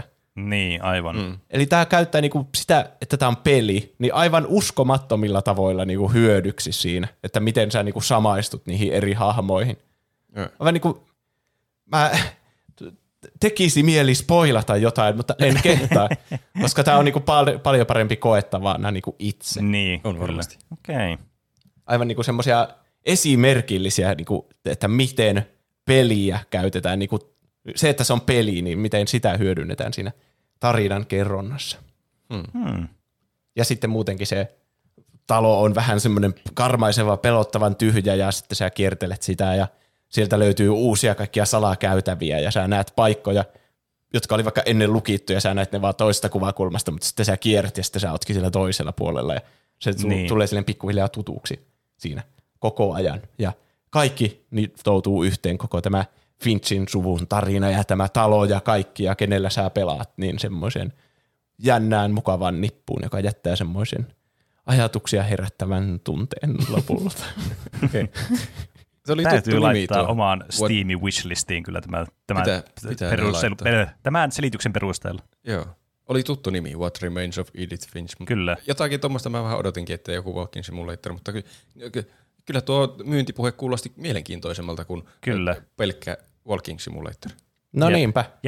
Ja mua oikeastaan houkuttelee tässä juuri tuo, että se on semmoinen lyhyt yksittäinen kokemus. Niin. Se on helppoa lähestyä sitten sitä peliä. Niin. Niinpä. Ja niin. Mä kyllä tykkään tämmöisistä niinku peleistä, jotka vähän niinku testaa, että mitä kaikkea videopelillä voi tehdä. Kyllä. Tää ei ole niinku semmoinen, sä et tiedä, että okei, nyt on tämmöinen korttipeli ja sitten mä nyt lätkin näitä kortteja tai mä rakennan tätä tehdasta tässä. Mä nyt alan dissaamaan teidän suosituksia. Mutta sillä, että sä tulet siihen peliin ja sitten sä et tiedä, mitä odotat ja saat uudenlaisen kokemuksen siitä. Ja yhdellä istumalla helpostikin parissa tunnissa. Kyllä. Helppo suositella kaikille. Ja joo. Kantii katsoa jostakin alennuksesta, se, kun tämäkin on varmaan jotain 20 € normihinnalla. Joo, kyllä itse asiassa juuri 20 €. Niin, että kattokaa. Onneksi tämä tulee täydelliseen aikaan, että tämä jakso just niin kuin ennen kuin Steam-salet alkaa. Niinpä. Meidän pitäisi kuunnella tämän ja sitten katsoa nämä, että löytyisikö alennuksesta nämä. Meidän pitäisi joku Valve saada sponsoriksi tähän jaksoon kyllä. Niin kyllä. Jep. Siinä oli suosituksia peleistä. Mennään mainoskatkolle seuraavana. Näin tehdään. Ei voitu jättää sanomatta sitä, että varmastikaan te kuuntelette, ette hyppää pois kanavilta.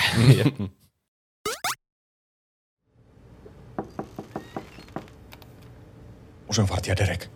Löysin hänet hiippailevasta 3E-siiven aluskapselihuoneesta. Aivan kuten kerroitte, hän näyttää aivan... hän on kuin ilmetty. Kiitos. Perimerkillinen tapaus. Kingston, jätä meidät kahden. Selvä. No niin. Olenkin odottanut sinua. Tiesin, että tämä päivä vielä tulisi, kun tapaan sinut. Jarkko. Häh? Mistä tiedät nimeni? Kuka olet? Totta kai tiedän nimesi. Nimesi ja kuvasi on kaikkialla tässä museossa. Olet suuri johtajamme Jarkko. Minä olen museonvartija Dobson Derek. Okei. Entä mistä tiesit, että saapuisin tänne? Se onkin pitkä tarina. Toivottavasti sinulla ei ole kiire. Istukaa, olkaa hyvä. Ja ota tästä kuppi Hruskin eritemehua. Mitä? Noin 200 vuotta sitten Jarkko sai ensimmäistä kertaa yhteyden maan ulkopuoliseen elämään ja ihmisten ja Sobrakrakhain kurorien elämät kietoutuivat pysyvästi toisiinsa. Hän sitoi yhteistyön näiden galaktisten lajien välille ihmisten skeptisyydestä huolimatta. Vaikka molemmilla lajeilla oli samaa rauhanomainen päämäärä, ei ihmisluonne antanut noille ulkoavaruuden olennoille varauksetonta luottamusta. Syntyi sota Sobrakrakhain kurorien ja ihmisten vastarintaliikkeen välille.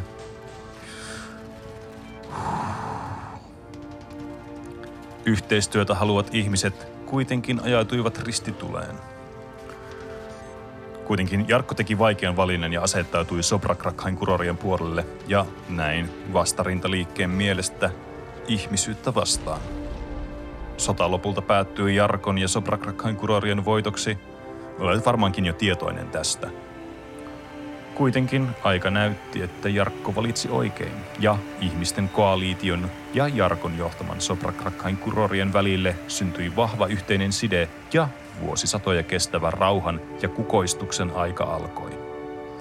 Jarkko katosi lopulta julkisuudesta, mutta jätti jälkeensä kuitenkin kryptisen viestin, jossa hän profetoi, että 200 vuoden päästä keskuuteemme ilmestyisi toinen Jarkko, Vale-Jarkko, joka tuhoaisi rauhan.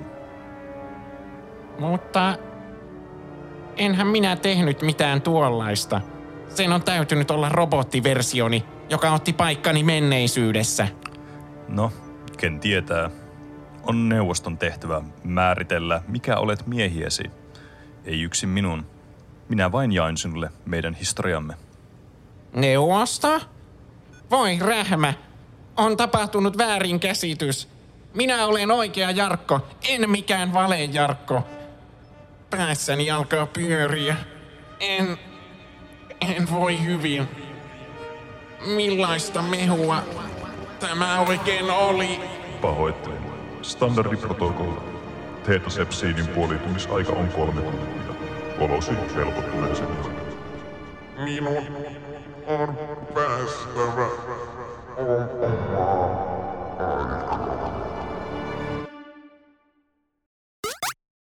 Tervetuloa takaisin Tuplahypyn vuotuiseen kesäloman pelit ja elokuvat suositukset jaksoon. Kiitos. 2020. Niin hienosti tuohon asti. Sä jotenkin menetit itseluottamuksen siinä jossain vaiheessa. Niin kyllä. Te alkoitte nauramaan. Mistä aloit nauramaan? Mä haluan nauraa sulle, kun sä aloit nauramaan. Älkää naurako mulle. Nyt mä nauran vielä enemmän sulle. Mm. Oi ei. Ha ha ha. Ha. No niin. Nyt meillä on... Mä aina niputetaan elokuvat ja sarjat jotenkin samaan, mutta mun mielestä se on ollut ihan hyvä systeemi. Jotenkin tulee semmoinen hyvä tasapaino näin. Joo, semmoiset erikseen pelattavat asiat ja sitten katsottavat asiat. Niin kyllä. Varsinkin, mutta se vaan toimii jotenkin nimellisesti paremmin, jos on pelit ja elokuvat, kun taas sitä pelit ja katsottavat asiat. Niin. Mutta Pene aloittaa tämän kerran jälleen. Kyllä. Ja mä voin antaa spoilerin, että nämä on tosiaan molemmat elokuvia, mitä mä nyt aion tässä suositella teille tämän kesän ajaksi. Ja tämä on mun ensimmäinen suositus semmoinen, millä mä lähdin semmoisella fiiliksellä, että minkä elokuvan tai mitä elokuvia mä haluaisin nyt katsoa, kun mä menen mökille. Mitä mä haluan mökillä katsoa elokuviin? Mm-hmm. Ja mitä se tarkoittaa siis kriteereinä sitten? Kuvitelkaa tilanne. Te olette mökissä, te olette kesämökillä Saimaassa, se on ihanan lämmintä ja mukavaa ja kotoisaa. Ja sitten on semmoinen, että ai vitsit, oli kivaa päivä ja niin on sauna lämpimänä, niin tekisi mieli katsoa joku leffa, joko ennen saunaa tai saunan jälkeen. Ehkä saunan jälkeen olisi kivaa, voisi rentoutua sitten ja ottaa joku mukava, hyvä juoma ja mukava istua johonkin tuolille, kivalle tuolille ja sitten katsoa porukalla jotakin hyvää. Ja varmaan semmoista kevyyttä elokuvaa, semmoista tosi niin kuin, mitä ei voi mennä pieleen. Ja nyt tekisi mieli jotakin hauskaa elokuvaa katsoa. Ja mä aloin miettiä, mikä olisi semmoinen elokuva, mitä mä haluaisin näillä kriteereillä katsoa ja mä tiedän tasan tarkkaan, mikä se on. Ja sehän on 1980 ilmestynyt tämmöinen, siis aivan kerta kaikkiaan niin kuin klassikko, tämmöinen komedia, parodia-elokuva nimeltä Hei, me lennetään, eli Airplane. No niin, se on kyllä komedia-klassikko. Mulla tuli tosta sun selityksestä mieleen, että se olisi se mies ja alaston ase. Jotenkin mulla tuli se mieleen, vähän niin kuin samaa. Sama elokuva. Niin. No siis tämä mun suositus on nyt nimenomaan tämä Airplane, mutta... Mies ja alastoase oli toinen, mitä mä mietin, mitä mä varmasti haluan nähdä kans niin, mökillä. Siis Leslie Nielsenin niin, näitä tähdittämien, siis aivan kerrassaan niin komedia kultaelokuvia kyllä. Leslie Nielsen on kyllä paras näyttelijä ikinä. Tai paras, tommonen niinkö suoran naaman, mikä se on? Semmoinen repeämätön komedianäyttelijä. Niin siis... Mä oon ymmärtänyt, että se oli semmoinen vakava näyttelijä ennen tuota Hei, me lennetään ja sitten siinä se oli liian hauska pysyäkseen vain vakavissa rooleissa. Se oli mun mielestä niin uransa alussa joku ihan oikea draamanäyttelijä semmoinen. Niin. Se alussa semmoiseksi pääosa mieheksi kaikessa, että minusta tulee tämmöinen vakava näyttelijä ja sitten se olikin vaan liian hauska. Se on niin kuin minä, kun minä yritän vakavasti juontaa täällä, joten nauratte. Niin kyllä. Ja miksi... Nämä elokuvat justiinsa, että hei me lennetään ja sitten just nuo alastoase-trilogia, niin miksi ne on semmoisia mahtavia elokuvia? Miksi mä suosittelen tätä juuri tässä tilanteessa? Ne on jotenkin tuplahyppymäisiä. Semmoisia, tiedätkö, niin absurdeja sille, että mitä niissä tapahtuu ja niin semmoisia ohimeneviä vitsejä 5 sekunnin välein, mitä vaan niinku tulee ja blästääntyy vaan siis taukoamatta. Paljalti määrä ennen laatua, mutta siellä väleissä tulee kuitenkin mahtavia vittejä aina välillä. Kyllä, ja se, mutta kun se määrä on niin absurdia, niin se oikeasti on, siis se tulee mitään ihmeellisimpiä juttuja lentelee vaan koko ajan, siis kirjaimellisesti lentelee. Ja tämä on siis ihan hirveän paljon slapstick-huumoria, mikä tietysti toimii tämmöiseen niin kuin mökkikontekstiin täydellisesti. Ja tämä on hyvin surrealistista ajoittain tämä huumori tässä elokuvassa. Ja tässä just on huvittavinta, niin kuin tässä tämä straight face-komedia, just se, että tämä niin kuin Leslie Nielsen on vaan semmoinen, niin kuin, se ei ilmekään värähä, kun se kertoo niitä juttuja niin oudoissa konteksteissa. Ja siis kaikki muutenkin tässä elokuvassa niin on sellaista, että tiedättekö, silloin tulee joku aivan absurdi asia, mitä siinä tapahtuu, mikä siis olisi aivan naurettavaa oikeassa elämässä. Ja sitten tässä niin kuin ei millään tavalla noteerata sitä outoutta siinä elokuvaa. Tässä mennään niin kuin täysiä vaan sille, että tämä on niin kuin tosi tosissaan niin kuin mennään vaan, että kaikki mitä tässä tapahtuu tässä elokuvassa on jotenkin niin kuin normaalia tälle universumille, että tässä ei ole mitään epänormaalia tässä asiassa. Niin. Ja siis se niin kuin osuu mun naurunappula hermoon ihan täydellisesti. Ja miksi tässä on niin kuin tämmöistä tuplahyppimäistä mun mielestä, niin on just se, että miten niin kuin absurdeja nämä jutut on ja miten niin kuin semmoista tavallaan niin kuin voidaan esittää vain joku niin kuin aivan idioottimainen konsepti siinä, ja sitten se on mukaan niin kuin normaali elämää jotenkin siinä maailmassa, missä se on. Et jotenkin se vetoaa ihan täydellisesti kyllä meikäläiseen, ja tämä niin kuin Hei me lennetään, eli Airplane, on juuri niin kuin sitä sitten mun mielestä. Että eihän tämä niin kuin juonellisesti ei mitenkään ihmeellinen elokuva, että tässä vaan seurataan tämmöistä niin kuin, tavallaan niin kuin, no tämä alkaa semmoista aika synkistä lähtökohdista, että seurataan tämmöistä entistä niin kuin hävittäjälentäjää, joka on traumatisoitunut ja se on joku taksikuski tai jotain. Ja sitten tavallaan se, niin kuin, se joutuu, mä en muista miten se joutuu, koska mä siis haluaisin nimenomaan nähdä tämän uudestaan tämän elokuvan, niin mä en muista kaikkea tästä elokuvasta. Niin se joutuu jotenkin lentokoneessa, se on lentämässä jonnekin, vaikka se on lentokammonen, ja sitten käykin niin, että se joutuu sitten lentämään sitä lentokonetta, koska se pilotti saa jonkun ruokamyrkytyksen tai jotakin. Ja kaikki nämä, niin kuin, tai suuri osa näistä tapahtumista tapahtuu sitten tämän niin kuin lentokoneen sisällä sitten, tämän matkustajakoneen sisällä, ja sitten myös täällä niin kuin lennon johdossa, kun tämä asia selviää, että tässä tarvitaan lennonjohdonkin apua sitten. Ja tämä on siis, mä en vois, niin kuin, tämä on vaikea puhua tämmöistä komedia-elokuvasta, varsinkin tämän tyylistä komedia-elokuvasta, joka on siis perustuu vaan pelkästään vaan näihin slapstick-huumoreihin, niin surrealistisiin tilanteisiin, mitä siinä ruudulla näytetään ja sanotaan. Että miten nämä, niin kuin, näissä on sellainen dissonanssi sitten tavallaan näissä jutuissa.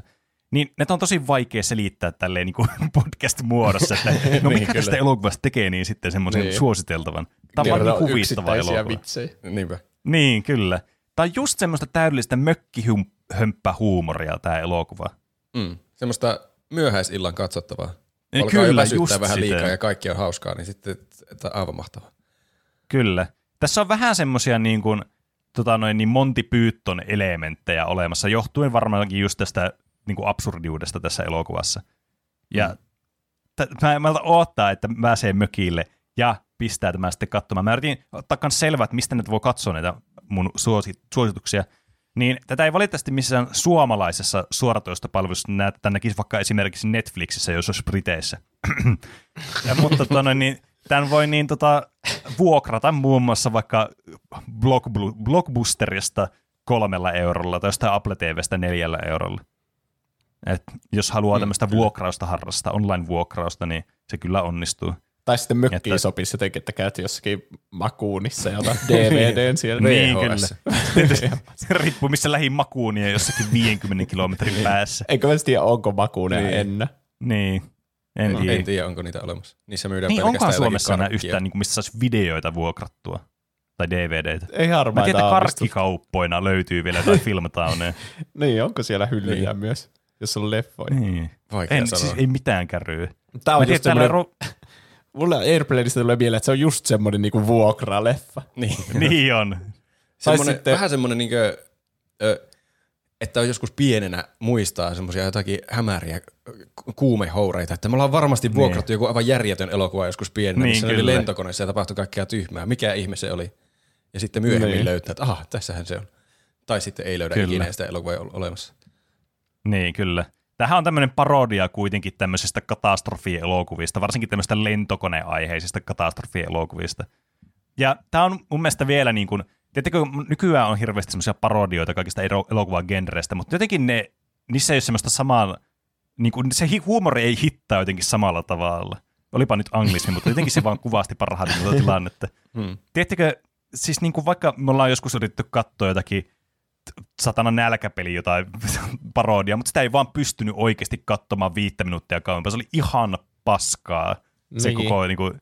Se, ehkä, kun tässä ei yritetä mistään tietystä elokuvasta ainakaan tietääkseni niin kuin heittää läppää. Tämä on enemmän semmoinen, että tehdään lentokoneeseen sijoittuva komedia-elokuva ja yritetään tunkea mahdollisimman paljon vitsejä sinne, niin kuin mitkä toimii niin. Siinä lentokoneen ympäristössä. Niin, kyllä. Mä en tiedä, mikä niin kuin se resepti sitten on, mikä niin kuin erottaa tämän tyylisen elokuvan sitten just vaikka jostakin Scary Movie 4:sta tai jostain tämmöisestä. Että mikä se on se, niin kuin, se taika-ainesosa, mikä tekee tästä charmikkaan ja huvittavan katsoa ja niistä sitten muista semmoista niin kuin tosi kiusallista katsottavaa, että ne ei oikein osu ne vitsit ollenkaan. Teettekö te vähän niin kuin katsoisitte jotakin suomalaista komediasarjaa ja sitten ne vitsit ei osu, niin täällä tulee vähän kiusaantunut olo siitä. Mm. Mä veikkaan, että se, että tää on niin vanha, niin tekee siihen paljon. Niin voi olla. Se voi olla. Varmaan ne on myös uskaltanut tehdä paljon enemmän kaikenlaisia ronskeja vitsejä. Tietää, että tämä on klassikko. Ja sitten on sillä tavalla, että tuo oli hauska juttu, koska tämä on klassikko. En tiedä, on ne oikeasti hauskoja juttuja. On. Niin. Ehkä se jotenkin on, että jotenkin musta tuntuu, että ne oudot jutut jossakin elokuvissa, mitä ainakin itse nähnyt tämmöisiä, niin kuin, mä tykkään sanoa, että komedia montaaseiksi. Semmoisia niin kuin vaikka joku Scary Movie-tyylinen. Että jotenkin niissä vähän liikaa jotenkin tiedostetaan se, että ne on jotenkin itsetietoisia, että haa, tässä on nyt näitä vitsejä. Mutta tämä on jotenkin vaan niin jotenkin out there, kun tässä niin kuin kaikki vaan niin kuin tapahtuu, kaikki asiat. Ja ne jotenkin vaan niin kuin, että joo, tässä vaan tapahtuu näitä asioita, tässä ei ole mitään outoa. Niin kuin jossakin Monty Pythonin hullussa maailmassa esimerkiksi. Niin. Et ne jotenkin vaan niin kuin on vaan niin kuin niitä maailman lakeja siinä maailmassa, missä ne tapahtuu ne tilanteet siinä elokuvassa. Mm. Se on kyllä hyvä huumori, että justiinsa, että kaikkiin vaan suhtaudutaan niin normaalisti. Niin. Eikä niin, silleen, että haha, katsokaa kuinka absurdi tilanne, kun sä tiedät kuitenkin, että se on elokuva, niin se ei iske niin hyvin sitten. Jep, kyllä. Se tuntuu jotenkin semmoista kiusalliselta, että tässä on nyt yritetty olla hauskaa, mutta ei nyt oikein ollut hauskaa. Niin. Että tämmöisessä tilanteessa, missä ne sivuutetaan ne vitsit ihan täysin, ja sitten jos ne ei ole hauskoja, niin koska ne sivuutetaan ihan täysin vaan, niin se on jotenkin paljon huvittavampaa, että tässä oli ihan paska juttu, ja se vaan niin kukaan ei kiinnittänyt mitään huomiota tähän. Niin. Ja pääsee myös, saa anteeksi siis tosi paljon huonoista vitseistä, jos niitä ei tiedosta niitä vitsejä. Mm. No, totta. En mä tiedä, siis joka tapauksessa.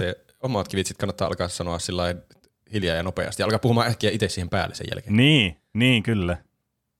Hei, sillähän monet koomikot tekee, että ne sanoo joku punchline, ja siksi gorilla meni kauppaan, ja sitten ne alkaa seuraavaa juttua siihen. Totta. Nyt ymmärrän kaiken. Se johtuu lentokoneesta. Kyllä, Roope alkaa meidän Tuplahypyn komedia-analyytikoksi, niin se voi joskus vielä analysoida kaikki vitsit, että mikä niistä tekee hauskaa ja mikä ei. Olisi ihan tosi siisti oikeasti alkaa joksikin komedia-analyytikoksi, että jotenkin analysoisi huumoria. Mä en tiedä, miten se olisi mahdollista, mutta se on jotenkin tosi kiinnostavaa. Mulla on sulle kysymys. Mikä sua estää? En mä tiedä. Estätkö sä itseksi? Mä en tiedä, onko se oikea tieteen ala. Ehkä mun pitää vaan perustaa siitä semmoinen. Niin, ehkä se on vaan parempi, että niin, jos sitä ei ole vielä kukaan muu tehnyt. Niin, mä voin alkaa siksi, niin kuin musta tulee se alkuperäinen lehtori. Niin. Se, jota kaikki käyttää sitä lähteenä. Niin. Sä oot se Airplane sitten siinä niin saakassa sitten näitä. Niinpä. Ja sitten kaikki muistelee sua sitten joskus 50 vuoden päästä. Mm.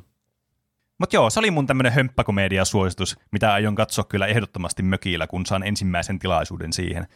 Joten mennäänpä sitten Roopen suositukseen. Mitä sä suosittelisit tälleen kesään?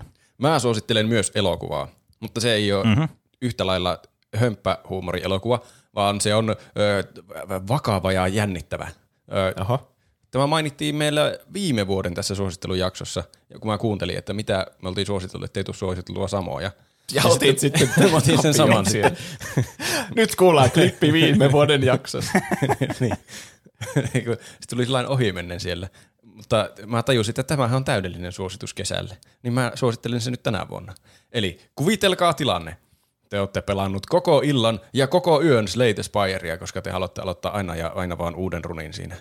Ja sitten kun te menette joskus aamu 8 nukkumaan, että pakko mun on vähän nukkua, niin te nukutte koko päivän ja heräätte vasta seuraavana iltana. Ja sitten olette, voi vittu, nyt mä missasin kaikista aurinkoisimman ajan tästä päivästä. Mun pitää saada tähän päivään jotenkin aurinkoa. Edes välillisesti haluan kokea auringon kauneuden ja voiman. Sunshine. Joten tätä aurinkoisempaa elokuvaa ei voi kukaan suositella. Joo, Sunshine. Oikeasti. Ai se oli Sunshine. Joo. Wow. Tämä Sunshine on siis 2007 vuonna tuli tämmöinen skifi-psykologinen thrilleri-elokuva. Danny Boyle on ohjannut ja Alex Garland on käsikirjoittanut. Mun mielestä Alex Garland oli teki myös Ex Machinan. Yep. Joo.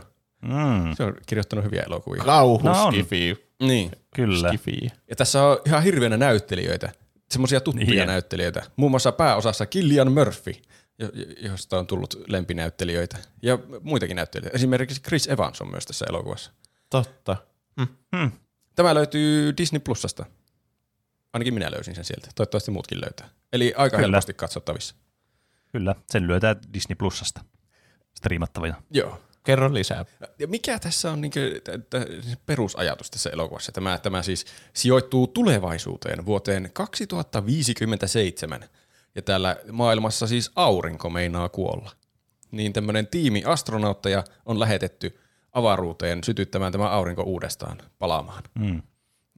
Vie sinne semmoista payloadia, joka sitten tekee jonkun ydinräjähyksen sinne sisälle, joka sitten sytyttää sen taas uudestaan. Kyllä, mutta toisin kuin elokuvassa nimeltä Armageddon, niin tässä pistetään ihan astronautteja sinne, eikä vaan kouluteta jostakin toisen työalan tyypeistä astronautteja, koska se on helpompaa. Mm. Niin tämä kertoo siis siitä matkasta sinne aurinkoon viemään sitä räjäytysmateriaalia. Niin skivihommathan on aina siistejä kyllä. Ne on melkein säännönmukaisesti aina siistejä elokuvia. Kyllä. Tässä taistellaan avaruuden hulluja voimia ja sen tuottamia rajoitteita vastaan. Ja myös tiedeasioiden ja jopa ihmismoraaliasioiden lisäksi käsitellään uskontoakin jollain tasolla tässä elokuvassa. Mä yritän puhua tästä sillä lailla, ettei spoilaa hirveästi. Mutta monenmoisia teemoja löytyy täältä sisältä. Mikä tässä teki ehkä eniten vaikutuksen silloin, kun ekaa kertaa katsoin, niin tämä on tosi hieno elokuva. Sillä niin kuin, tosi siistin näköisiä kohtauksia, sillä niin kuin, mukavia katsella. Se on värejä ja siistejä maisemia ja semmoisia, mä en tiedä miten mä kuvailisin niitä. Siellä on joku scene designer ollut vauhdissa. Se on tosi tyylikkäitä asioita. Ja musiikit pitää mainita, ne tuo jotenkin lisää siihen koko kokonaisuuteen. Ne on semmoisia tunnelmallisia, mahtavia biisejä. Hirveän monesti ei keskity elokuvissa niinkö siihen soundtrackiin, mutta, tai scoreeko se on oikealta nimeltään. Mutta tässä kyllä osuu korvaan itselläkin, että hieno kappale tuosta taustalla menee. Ja mä ilman, että spoilaan hirveästi, niin tämä jossain vaiheessa tämä elokuva muuttuu yhtäkkiä ihan eri elokuvaksi, mikä on mun mielestä... se on musta, siis mulla on jäänyt vaan se loppu mieleen, kun alkaa tapahtua. Sitä ollaan vissiin niinkö... internetissäkin montaa mieltä, että onko se hyvä asia vai huono asia, että se muuttuu yhtäkkiä ihan eri elokuvaksi, mutta mun mielestä se on ainakin hauskaa, että on olemassa semmoinen elokuva, mikä vaan vaihtaa yhtäkkiä genrejä täysin. Niin, ne on parhaita kyllä. Mm. Niin, siis tää on semmoinen, kun tää on nähnyt tää elokuva, niin tää on tosi semmoinen muistettava, tai ainakin silleen, että tän muistaa tän elokuvan silleen, tiedätkö, että tää jätti jonkinlaisen vaikutuksen edes tää elokuva. Niin oli sitten niin kuin millainen tahansa, niin tämä on ainakin semmoinen, että tämä niin kuin todellakin erottuu sitten niin kuin tästä massasta tämä elokuva. Et mulla ainakin, mä tiedän, me ollaan kaikki kolme nähty tämä elokuva, niin mä tiedän, mitä kohta sitten varmastikin ajattelette tässä, mutta niin se jotenkin tässä elokuvassa oli aivan niin kuin todella mun mielestä mageesti tehty ja semmoinen niin kuin, siis tosi semmoinen niin kuin freesi elokuvakokemus. Oli kyllä. Se on... Siihen asti se elokuva on myös tosi hyvä, semmoinen niin skifi-thrillerimäinen elokuva. Että niin vähän semmoinen perinteisempi skifi-homma, että niillä on joku tehtävä ja sitten siinä tulee kaikkia ongelmia ja mietitään niin avaruusaluksen rajoitteita. Siellä, no ehkä mä en kerro mitään kaikkea siellä tapahtuu, muuten tulee spoilereita. Mutta siis tosi mielenkiintoista seurata tuommoista skifi-ympäristön hankaluuksia ja sitten ne alkaa miettiä jo ihmisarvojakin jossain vaiheessa. Ja miten me saadaan tämä alus tuonne aurinkoon ja takaisin ja näin edespäin. Niin. Tämä... Semmoista niin kuin jossain Interstellarissa. Niin. Tämä on ehdottomasti katsomisen arvoinen mun mielestä. Täällä on yllättävän huonoja niinkö arvioita, yleisön antamia arvioita netissä. IMDb oli joku niinkö 7 pintaa, ehkä vähän yli. Mikä on mun mielestä tosi yllättävää, koska itse ainakin tykkäsin yli 7 verran siitä. Tämä on kyllä hyvä suositus siinä mielessä, että musta tuntuu, että ihmiset ei tiedä tästä eikä puhu tästä ikinä, vaikka tämä on oikeasti tosi hyvä. Mullakin siis oli mennyt tämä ihan ohi. Mä en muista, mistä mä sitten se tuli vastaan, että mitä tuohon kuulostaa tosi mielenkiintoiselta. Sitten mä katsoin sen ja se oli tosi mielenkiintoinen. Mutta silloin, niin tämä on joskus ilmestynyt, milloin tämä tuli? 2007. No silloin mä olin aika nuori. Mutta siis siitä ei ole montaa vuotta, kun mä katsoin tätä ekaa kertaa, että aika pitkän aikaa se meni niin tutkan alla munkin elämässä. Mutta kaikin puolin siis kiistämättömän aurinkoinen elokuva kesään. Se on kyllä totta. On kyllä auringon täyteinen. Ole hyvä, Juuso. No niin, mun elokuvasuositus ensimmäinen tähän on semmoinen elokuva kuin Moonrise Kingdom. Tämä kuulostaa tosi tutulta nyt kyllä. Tämä on Wes Andersonin ohjaama aikuistumisdraama-komedia vuodelta 2012. Onko aikuistumisteihin mielestä selkeä termi? Tai semmoinen niinku coming of age ehkä. Kyllä mä ymmärsin, mitä sä aiot takaa sille. Mä en tiedä, onko se selkeä, mutta mä ainakin ymmärsin sen. Hyvä, sittenhän se on hyvä termi. Kai se sitten on ainakin selkeä. Meille 3. Niin. Mä yritin miettiä, mikä on kaikista kesäisin elokuva, minkä mä tiedän. Ja tämä on varmaan se kesäisin, koska tämä sijoittuu keskelle kesää jonnekin 60-luvulle semmoiselle saarelle, aika pienelle tai keskikokoiselle saarelle, suunnilleen Hailuodon kokoiselle saarelle. Ja siellä on partiolaiset leirillänsä. Ja siinä kuvataan kaikenlaisia päivänaskareita, mitä siellä tapahtuu siellä partiolaiset. Sitten siellä on myös ihmisiä, jotka asuu siellä. Ja tämä on tämmöinen rakkaustarina yhden semmoisen partiolaisen ja sitten semmoisessa tiukassa perheessä asuvan niin kuin nuoren naisen tai tytön välillä. Okay. Ja toinen sieltä partiosta sitten päättää lähteä vege ja sitten se tyttö karkaa kotoa ja sitten tämä elokuva kertoo siitä, kuinka ne laittaa hynttyyt yhteen ja yrittää paeta niiden ankaria olosuhteita ja koko saari lähtee sitten etsimään niitä. Tämmöinen niin kuin moderni rakkaustarina. Se on todella kesäinen se koko saari, siellä ollaan paljon ulkona, seikkaillaan ulkona metsissä, vähän niin kuin tulee semmoinen omat lapsuuden kesät mieleen siinä. Ja sitten kun on partiolaisia, ne tekee kaiken, tai se poikan partiolainen, niin se tekee kaiken hyvin silleen huolellisesti, perustaa leirejä ja siinä on kaikkia hauskoja, ylittää jonkun suon, niin sitten se tekee semmoisen keinotekoisen sillan jostakin köysistä ja silleen semmoista, hyvin semmoista hauskaa, kun ne on siellä pako-osalla. Ja niin, tässä on vähän niinku, mä en tiedä onko tää komedia oikeesti, mutta mun mielestä tää on älyttömän hauska. Ja juuri sen takia, miksi Airplane on hauska elokuva. Eli kaikki on hyvin absurdia, mitä tässä tapahtuu. Tässä on niinku muun muassa hahmo on niinku kertoja, ja se on itse hahmona myös siinä elokuvan sisällä. Että se tietää, mitä tulee tapahtumaan. Välillä katsoo kameraa ja kertoo, että nyt on 20. kesäkuuta. 3 päivän päästä tulee historian isoin myrsky tällä saarella ja salama iskee tuossa. Se niinku tietää kaiken, semmoinen jumalhahmo ja kertoo niinku, sitten Suusi meni tuonne ja tuonne. Mutta sitten se on myös se, ne on niinku tekemisissä niiden hahmojen kanssa. Siinä ei ole mitään järkeä. Onko se joku tulevaisuuden versio siitä, joka kertoo näitä tapahtumia muistoista? En mä tiedä. Tämä tuntuu niinku jotenkin näytelmältä. Silleen niin kuin, että näytelmässä joku yhtäkkiä kertoisi yleisölle suoraan, että mitä niiden pitää tietää. Ja samalla lailla hahmotkin käyttäytyy vähän niin kuin noissa näytelmässä. Jotenkin näyttelijäsuoritukset on hyvin kankeita tässä, vaikka näyttelijät on siis aivan niin kuin huippuluokka, että se ei ole niin kuin siitä kiinni, vaan se on ihan tarkoituksella tämmöistä Wes Andersonin ohjausta. Tässä on siis niin kuin Bill Murray, Edward Norton, jota näkee liian harvoin elokuvissa, se on tosi hyvä näyttelijä. Bruce Willis ja Tilda Swinton muun muassa. Siinä oli näyttelijöitä. Jotenkin niin kuin kaikki hahmot puhuu toisillensa silleen niin kuin hyvin niin kuin tunteettomasti, silleen niin kuin ne lukisi käsikirjoitusta ja oottaisi aina, että, että mä sanon vuorosanan, sitten oottaa, että se toinen vastaa ja sitten ne takaisin sanoo jotain. Niin kuin ne lukisi käsikirjoitusta ja sitten ne sanoo niiden kaikki tunteet aina ääneen, silleen niin kuin mitä ne aattelee. Kuulostaa oudolta. Tästä tulee hyvin semmoinen niin kuin hassu fiilis. Semmoinen, että kaikki on hauskaa. Oi. Mulla teki mieli ottaa joku keskustelu ylös sieltä, mutta ne hauskimmat keskustelut on siellä puolessa välissä elokuvaa, ja mä en halua, että tässä tulee hirveänä spoilereita. Ja niin, aivan. Mutta jotenkin kaikki, ne lapset käyttäytyy hyvin aikuismaisesti, ja sitten varsinkin, kun on tämmöinen niin romanssi tuommoisten nuorten välillä, niin se on justiinsa niin semmoista, että niiden keskustelu, että haluatko pussata? No joo, pussataan. Sitten ne pussaa siinä. Osaatko ranskalaista suudelmaa? Mitä se tarkoittaa? Pussaa kielellä tai jotain, sitten ne pussaa siinä. Okay. Just tommoista kankeaa, kun ne koittaa vähän olla sille yhdessä.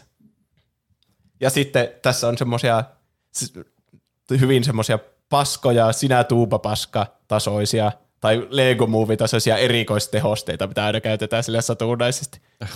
Ja justiinsa niinku hahmot ei jotenkin reagoi mihinkään, mitä outoa siellä tapahtuu. Esimerkiksi siellä partiossa yksi poika, niin liekinheittimellä nurmikkoa polttaa siinä. Ja sitten se partiovalvoja, se Edward Norton, tulee sille, että mitä helvettiä siellä tapahtuu? Pikatarkastus! Ja sitten se menee sille pojalle, joka käytti sitä liekinheitintä. Niin sitten sanoo sille jotain vaan, että paita housuihin ja kaulukset kiinni. Ja sitten sille jatka vaan. Ja sitten se vaan jatkaa sitä. Sä luulet, että se tulee tarkastamaan sitä, että mitä helvettiä se tekee, kun se polttaa sitä nurmikkoa ja kohta koko talon. Aivan. Tai sitten ne partiolaiset, jotenkin se on niinku armeija melkein, kun ne lapset on siellä partiossa. Niin se herättää paljon semmoista huvitusta, kun ne käyttäytyy. Varmaan se on myös se, kun 60-luvulla musta tuntuu, että lapset ei saanut olla niinku lapsia. Niin. Esimerkiksi siinä on semmoinen kohta, kun Edward Norton kävelee jotenkin partiolaisten luojaa sille, teidän piti rakentaa puumaja, missä se puumaja on? Ja sitten se lapsi osoittaa sille ylöspäin ja ne seisoo just siinä puumaja alla ja se on jossakin hirveän korkealla siellä niinku puun latvassa, semmoinen iso puumaja, mikä ei ole mitenkään fyysisesti mahdollista rakentaa. Sitten se on sille, laittakaa sitä alemmas, se on liian korkealla. Sitten on vaan sille, selvä.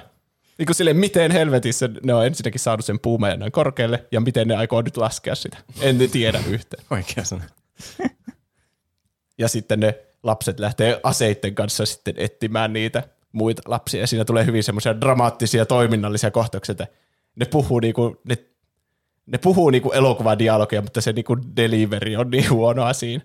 Niin siinä tulee just semmoisia huvittavia, semmoisia, niinku, että ne puhuu semmoisia kliseisiä lauseita, niinku, että haha, vihdoinkin me löysimme teidät. Sitten sille, te ette saa tulla meidän romanssimme tielle.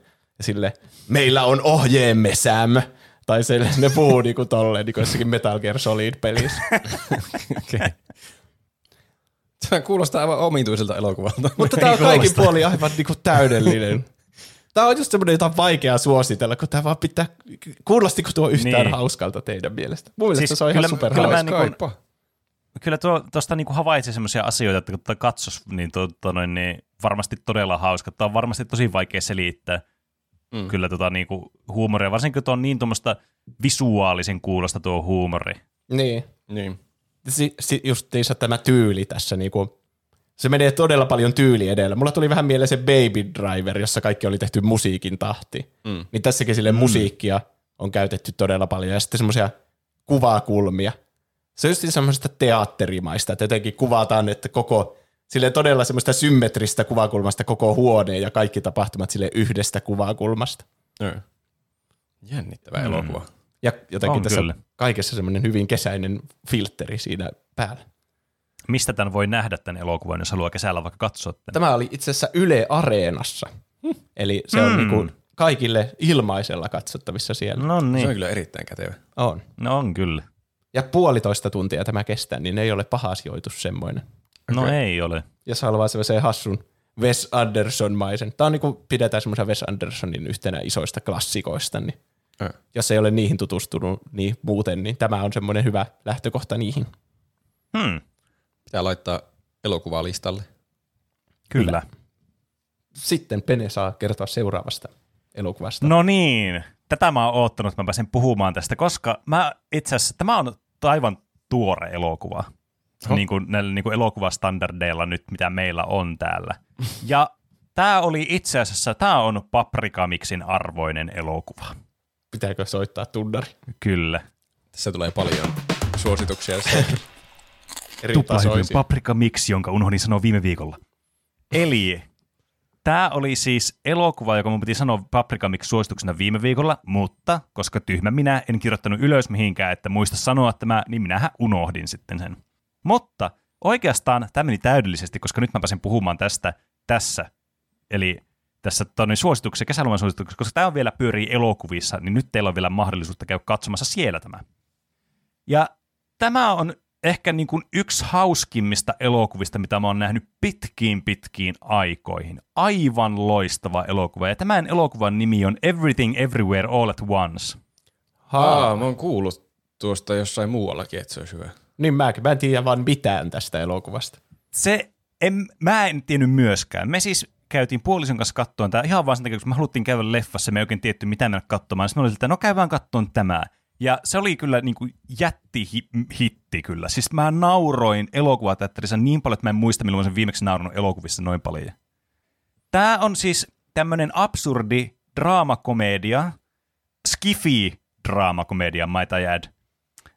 Tämmöistä aasialaistaistaisesta niin kuin amerikkalaisperheestä, jossa seurataan sitten tätä, tämän niin kuin perheen äitiä, Evelyn Wangia, jota näyttelee sitten Michelle Yeoh, jolla on niin pesulla business, ja tämä Evelyn vihaa sitten tätä omaa oravan pyöräänsä, ja tässä on tärkeää, tämä alkaa tämä elokuva siitä, kun se tekee veroja, joita se vihaa tehdä, joita se on tehnyt mahdollisimman niin kuin pitkään niin kuin prokrastinoinut. Ja tämä koko niin kuin tapahtumaketju lähtee sitten tästä verosotkusta liikenteeseen. Ja tämä oli hauska, tämä elokuva, koska tässä on isossa faktorissa, joka ei ole siis mitenkään spoileri, niin isossa faktorissa on tämmöiset vaihtoehtoiset universumit tässä elokuvassa. Ja kun vasta oli käynyt katsomassa sen Doctor Strangein ja sen Multiverse of Madnessin, niin tämä oli niin kuin tämmöinen toinen contender tässä samassa niin kuin subkategoriassa skifi-elokuvia. Se on nouseva trendi tuo multiversumi-elokuvat. Ja mä voin sanoa, että tämä löi niin kuin heittämällä sen elokuvan. Että tämä oli siis loistava elokuva, tämä Everything Everywhere All at Once. Tämä on semmoinen, niin kuin, aivan siis kertakaikkisen mahtava. Vuoden mahdollisesti paras elokuva, mitä tänä vuonna tulee, tai on tullut. Että siis tässä siis seurataan tätä äitiä, ja sitten tosi erityisessä osassa on myös tämä tytär, Joe, jota näyttelee Stephanie Hsu. Ja nämä sitten, tässä seurataan näiden perheen arkea, tämän Evelynin, tämän Join ja sitten tämän Join-isän Waymondin sitten, elämää tässä. Ja tämä on tärkeä niin kuin tämmöinen niin kuin aspekti tässä, kun tämä niin kuin kertoo tavallaan semmoista tarinaa siitä, että miten niin kuin tämä nuori, tämä modernimpaa, uudempaa sukupolvea oleva ihminen sitten niin kuin tavallaan, miten tämän maailma niin kuin sitten kohtaa tämän Evelynin, joka on maahanmuuttaja sitten Aasiasta, ja sitten sillä on tietysti niitä aasialaistaustoja siinä, jotka vaikuttaa tosi vahvasti sen arkipäivään siellä Amerikassa, siinä missä Joy on amerikkalaistunut huomattavasti enemmän sitten, koska hän on asunut koko elämässä tuolla Amerikassa. Ja tavallaan tässä sitten seurataan tätä keski-ikäistä Evelynia, ja tämän matkaa yhtäkkiä käy ilmi, että tämä on ainut henkilö, joka voi estää multiversumien tuhoutumisen, tämä Evelyn. Kyllä. Ja tämä on siis, mä en halua niinku spoilata tästä mitään, koska tämä on niin semmoinen elokuva, että tämä pitää nähdä. Ja tämä ei voi oikeasti mitenkään spoilata. Jos mä alkaisin selittää tätä juonta teille, niin toisitte ihan, että mitä vittua sä just selitit. Että tässä on mitään järkeä tässä selityksessä. Mutta tässä elokuvassa on järkeä, kun sitä katsoo. Ja tämä on niin kuin pohjimmiltaan tämmöinen tosi niin kuin syvällinen tarina tavallaan tästä perheestä ja perhedynamiikoista ja sitten just niin kuin eri kulttuurien ja näiden sukupolvikokemusten tavallaan niin kuin yhteentörmäyksestä.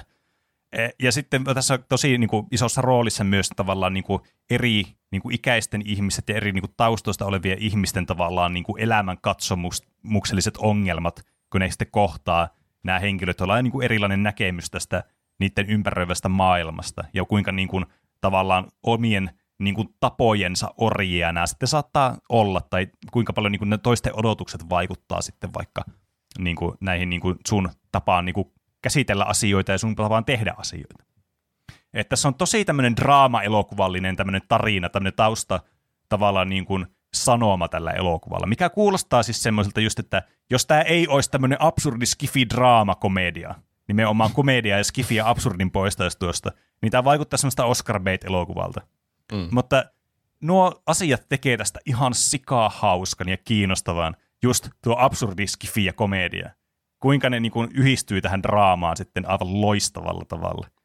Ja tässä on paljon tämmöisiä teemoja, jotka sitten pohtii tämmöisiä eksistentiaalisia ja nihilistisiä teemoja sitten. Ja siis tämä on niin kuin aivan mieletön elokuva.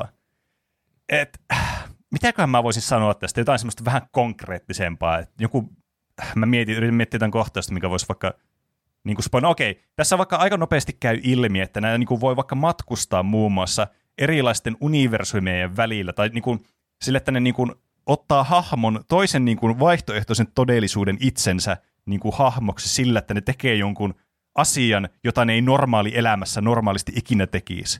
Niin kuin vaikka, että jos mä nyt yhtäkkiä ottaisin tämän mun pop-filterin tästä ja heittäisin tuosta ikkunasta ulos ja hyppäisin siitä, niin sitten se niin kuin triggeroisi jonkun kokemusta, mutta tulisi joku toisen niin kuin universumin minä sitten hetkellisesti. Okei.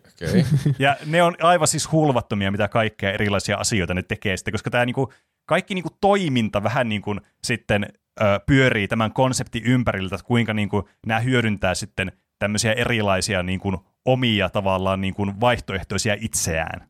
Sitten. Eli jos sä jos sä heität popfilteri ikkunasta, niin sitten sä muutut peneksi, joka tekisi sen muutenkin, vai? Niin, tai siis niin, jotenkin se toimii semmoisena, tai miten mä selitin, se toimii semmoisena niin kuin alustana sitten, että sä pääset vaihtamaan sitä sun roolia siihen toiseen niin kuin universumiin itseensä. Okay. Että sä tässä universumissa tekisi ikinä sitä liikettä, niin sitten se vaikuttaa jotenkin siihen. Mä en halua mennä hirveän yksityiskohtiin tässä, enkä mä muutenkaan muista hirveästi, koska tämä ei todellakaan se asia, mihin mä keskityin tässä elokuvassa, kun tätä katsoi. Että miten tämä toimii, tämä multiversumien vaihto tässä elokuvan aikana. Okei. Okay. Mä en tiennyt yhtään, että tuo Skifi-elokuva. Mä olin googlettanut tätä joskus. Mä äsken justiin löysin tämän mun katsottavien elokuvien listalta, että olin mä joskus kuullut tuosta ja laittanut sen sinnekin, mutta nyt se on viimeistään mentävä katsomaan. Mm. Se kuulostaa kyllä hauskalta. Kyllä. Siis sen lisäksi tämä on todella audiovisuaalinen. Ja painottaen erityisesti tuota visuaalisuutta. Tämä on todella niin kuin mielenkiintoinen elokuva sille visuaalisesti. Tässä on paljon tosi erikoisia tilanteita ja tosi erikoisia niin kuin tavallaan elementtejä. Ja tämä puvustus tässä elokuvassa on aivan siis semmoista, tiedätkö, että jos jossakin niin kuin Skifi-elokuvissa kiinnittää huomiota puvustukseen, niin kuin jossakin nälkäpelissä niiden eliittien niin puvustukseen, tai jossakin kuudes aisti, kun mikä Fifth Elementissä kiinnittää huomiota sitten niihin outoihin asuihin, niin tässä on vähän samanlainen. Tässä on todella mielikuvituksellisia asuja näillä hahmoilla monesti, kun tämä menee niin crazyksi shitiksi sitten. Hmm. Semmoinen niin kuin, mä tein tämmöisen varoituksen, mä tiedän oikein, niin kuin, onko tämä kovin, no en mä tiedä, mä tein tämmöisen varoituksen vaan, että jos tässä on tosi paljon härskiä huumoria, niin tämä voi olla ehkä kiusallista, jos menee katsomaan jonkun vanhempien kanssa, vaikka tämä elokuva, jos on nuorempi vaikka, riippuu vähän tilanteesta, niin tavallaan tässä on semmoinen mahdollisuus, että jos härski huumori aiheuttaa enemmän niin kuin myötähäpeää kuin nauruelementtejä, niin sitten tässä voi olla paljon myötähäpeää sille henkilölle. Mun mielestä ne oli aivan todella huvittavia kaikki kohtaukset, että se härskiys kyllä lisäisi tähän huumorifaktoriin todella paljon. Ja toki se on myös iso osa tavallaan tämän elokuvan myös teemoja osittain, että sillä on niin kuin myös paikka tavallaan tässä elokuvassa. Mutta aivan niin kuin pohjimmiltaan tämä on todellakin niin kuin semmoinen hyvän mielen elokuva. Tästä niin kuin elokuvista, kun tuli tämän nähdään, tuli tosi hyvälle mielelle, tosi hauskalle mielelle, sillä, että ai vitsi, tämä oli hyvä elokuva, että nyt oli kyllä tosiaankin vörtti mennä katsomaan tätä. Muutti sun koko elämän. No se muutti mun elämän. Siis mä suosittelen ehdottomasti. Mä uskon, että Roope ja Juusa, te molemmat tykkäsit tästä elokuvasta tosi paljon. Mäkin uskon. Että mä voin tosiaankin suositella teille tätä. Niin. Kyllä. Ja mä haluan vielä painottaa, että tuo päähenkilösuoritus tosiaan tältä Michelle Yeolta, niin oli siis aivan kertakaikkiaan loistava. Siis niin kuin, tiedättekö, mä en pidä itseäni kovin hyvänä elokuvaa niin kuin arvostelijana tai niin kuin näyttelijäsuoritusten arvostelijana, mutta tässä kyllä niin kuin huomasi, kuinka hyvin tämä niin kuin näytteli tätä sen rooliaan kyllä. Et siis jotenkin tässä varsinkin, kun niin, tässä tapahtuu niin paljon outoja asioita ja tämä niin kuin hyppii vähän niin kuin paikasta toiseen ja tapahtuu todella erilaisia asioita, niin jotenkin koko ajan pysyy semmoisessa niin kuin tavallaan mukana ja pystyy niin kuin seuraamaan tätä hahmon kehitystä ja hahmon tekemisiä, ja se tuntuu tosi autenttiselta tästä kaikesta hulluudesta huolimatta. Että tämä oli siis erittäin hieno kyllä niin kuin myös siltä saralta sitten. Hmm. Tämä on, kuulkaas, ensi vuoden Oscar-ehdokas tämä elokuva. Mä oon ihan varma siitä. Tämä oli sen verran hyvää. Tosin se ei tietystikään tarkoita, että Oscar-ehdokas on tosi hyvä elokuva, mutta mä veikkaan, että tämä saa ainakin jostain puvustuksesta. Voi saada jollain ehdolla Oscarille tämä voittaa. Tämä on vissiin vasta elokuvissa tällä hetkellä. Joo, kyllä. Että siis, jos olette elokuviin, niin nyt on teillä täydellinen tilaisuus mennä katsomaan erittäin hyvä ja hauska elokuva. Pitää ne katsoa. No pitää. Kyllä. Suositteletko juuri elokuvissa nähtäväksi? Onko tämä niinku semmoinen spektaakkeli? No kyllä tämä niinku, tää voi katsoa siis kotonakin silleen, että tästä saa kyllä niinku kaiken irti. Tämä ei ole semmoinen skifielokuva niinku Dyyni, mikä on niinku aivan uskomaton nähdä niinku sillä valkokankaalla. Mutta tuon sanottua, niin tämä kyllä hyötyy ajoittain siitä, niin kuin erityisesti siitä, että sen katsoo niin kuin valkokankaalla. Ja siinä kyllä on semmoisia kohtauksia, mitkä sitten huomaa, kun katsoo, että okei, että tämä oli aika siisti tälleen, kun tämän näki tälleen tosi in your face tuossa valkokankaalla isolla, niin se jotenkin toimi tosi hyvin. Onhan kaikki elokuvat vähän parempia. Varautukaa naurunappuloidenne niin repeämiseen sitten, kun lasten katsomaan elokuvaa. Tämähän kaikki kuulostaa niin ympäripyöriltä. Tuo nimikin Everything Everywhere All at Once. Se ei kerro mitään tästä. Jep. Siis vaikka te näkisitte tämän elokuvan, niin mä en osaisi selittää tätä elokuvaa teille siitä huolimatta spoilerittenkin kanssa. Okei. Kuulostaa mielenkiintoiselta. No joo. Kyllä. Kyllä, tämä on kyllä. Siis mua harmitti viime viikolla, kun mä unohdin mainita tämän, mutta nyt se onneksi mä pääsin vapauttamaan tämän teille. Hyvä. Loistavaa. Se oli aika pitkä puheenvuoro, joten annetaanpa puheenvuoro sitten ehdotus seuraavalle, eli Roopelle. Joo, mä koitan lyhyesti ja ytimekkäästi suositella tätä. Mä oon joka vuosi suositellut jotakin sitcomia, niin mä teen taas perinteisen sitcom-suosituksen. Kuvitelkaa tilanne. Te olette kattonut nyt sen Sunshinein ja olette, että olipahan kokemus, herran jestas. Niin jännittävää ja jotenkin välillä jopa painostavaa, että nyt vastapainoksi pitää katsoa jotakin, mä haluan jotakin täydellisen typerää, mutta silti mahtavan hauskaa, jossa mielellään voisi nauraa. Ja Juusolle tiedoksi, mä en halua taustanauraa tähän ohjelmaan ollenkaan. Yes, hyvä.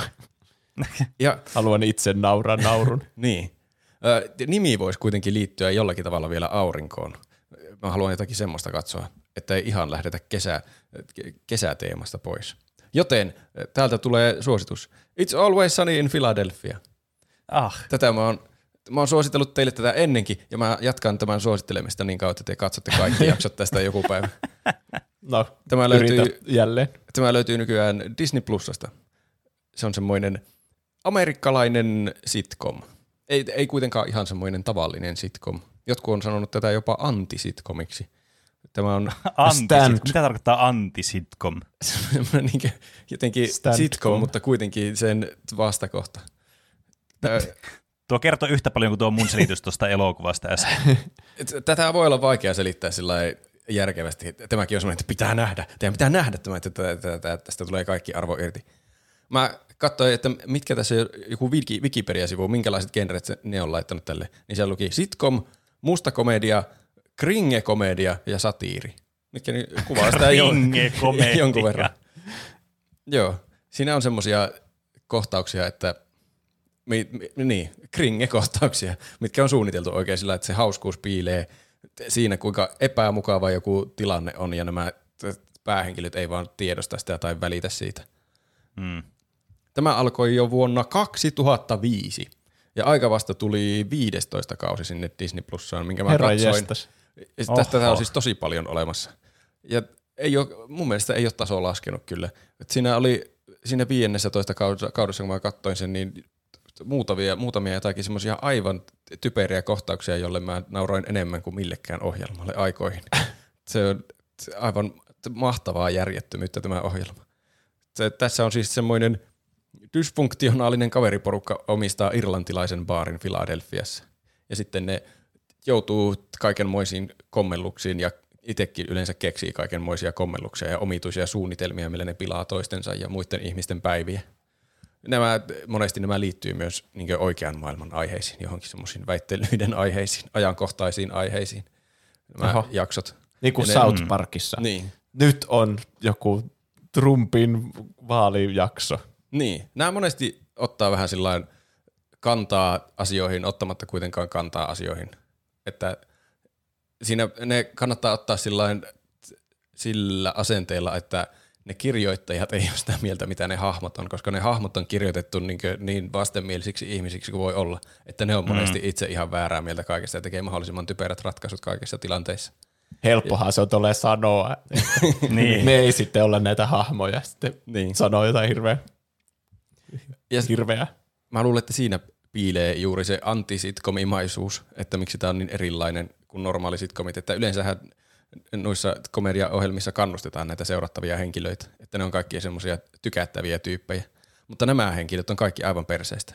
Ne on tyhmiä ja itsekkäitä ja epärehellisiä ja äänekkäitä ja riidanhaluisia ja ne haluaa aina vaan pahaa kaikille muille.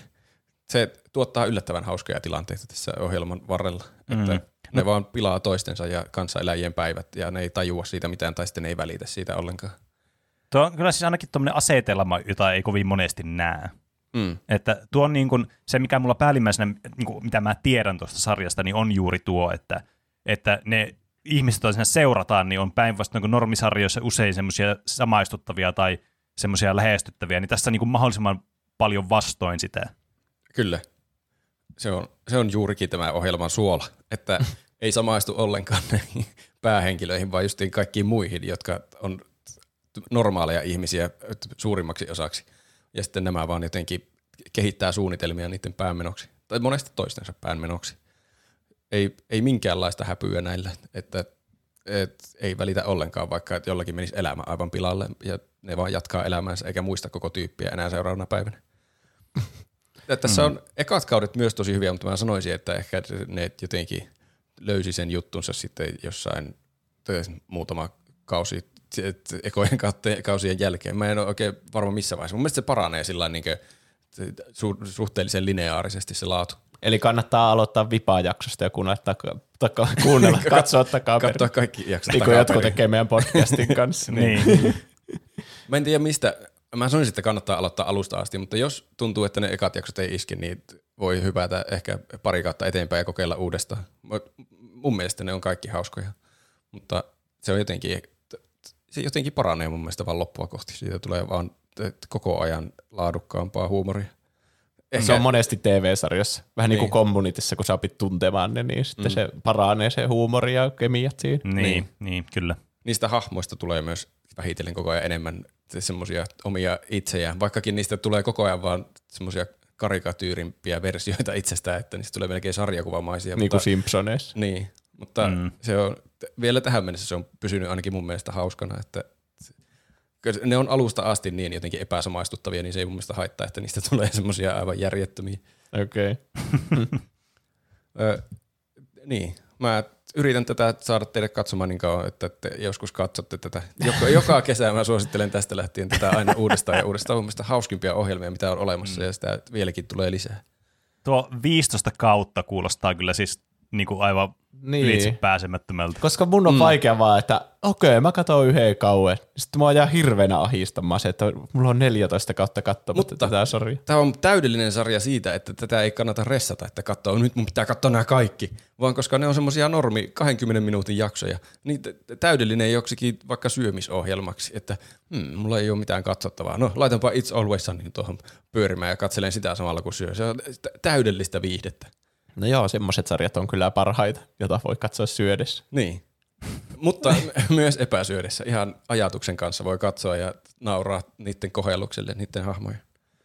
Mm. Tästä riittää aurinkoista hyvän mielen katsottavaa koko kesälle. Koko Philadelphialle. Kyllä. Kyllä. No niin, mun suositus. Viimeinen tälle. Ja se on sarja. No niin. Se on Joss Whedonin kirjoittama ja ohjaama avaruuslänkkärisarja vuodelta 2002. Aha. Firefly. Se oli hyvä. Tämähän koko sarja elää pelkillä suosituksella, koska tämä, niin, kukaan ei katsonut sitä silloin, kun se tuli se sarja silloin 2002. Niin musta on nyt ilo päästä osaksi tätä niin kuin Firefly-suosituskerhoa. Joo. Aivan. Sehän on kuuluisimpia sarjoja, joista kaikki tykkäs, mutta se lopetettiin vaan kesken. Niin, kyllä. Varmaan niin kuin se The-sarja, jota kaikki kehuu, mutta lopetettiin kesken. Mm. Niin. Eli tämä Firefly sijoittuu vuoteen 2517. Siellä on ollut sisällissotaa ja sen jälkimainingeissa nyt eletään semmoisessa likaisessa ja kämäisessä vuodessa 2517. Vähän niin kuin semmoisessa Star Wars-maisessa. Mm. Semmoisessa, että kaikki ei toimi ja kaikki ei ole hienoa. Ja se, ei ole niinku, se on niinku vastakohta Star Trekille, jossa kaikki on hienoa ja kiiltävää ja kaikki toimii ja ei ole rikollisuutta. Niin täällä sitä rikollisuutta on senkin edestä. Kyllä. Ja tunnelmaltakin tämä muistuttaa todella paljon alkuperäistä Star Wars-trilogiaa, jossa kaikki, koko miehistö siellä Fireflyn Serenity-nimisellä avaruusaluksella, niin kaikki on semmoisia Han Solo-hahmoja. Mm. Ja tekee semmoisia Han Solo-maisia keikkoja ja käyttäytyy silleen itsekkäästi, mutta kuitenkin yhdessä. Ja Joss Whedon-maisuus näkyy tässä siinä, että kaikki niistä 9 hahmosta, jotka siellä Serenityllä elää, niin ne kaikki heittelee koko ajan semmoisia letkautuksia niin kuin Avengers-leffoissa. Mm. Joss Whedon on kyllä se mestari. Ja se näkyy Marvel-leffoissa ja kaikissa niin kuin leffoissa, mitä nykyään tulee semmoisia ison budjetin leffoja, että kaikkien hahmojen pitää koko ajan heittää letkautuksia. Niin. Tämä Firefly oli mun mielestä semmoinen pioneeri siinä, että tässä ne letkautukset toimii todella hyvin, koska ne justiin saanut semmoisia Han Soloja, jotka vähän niinku pilkkaa toisiansa siellä. Semmoista niinku ystävällistä pantheria paljon niillä hahmoilla. Niin. Ja sitten niillä hahmoilla on omat persoonallisuutensa, ne kertoo omanlaisiansa vitsejä, että joku on semmoinen. Mä itse asiassa haluaisin luetella ne kaikki miehistön hahmot, mitä täällä esiintyy. Se on hyvä verestää muistaa siitä aikaa, kun mä näin tämän. Jep.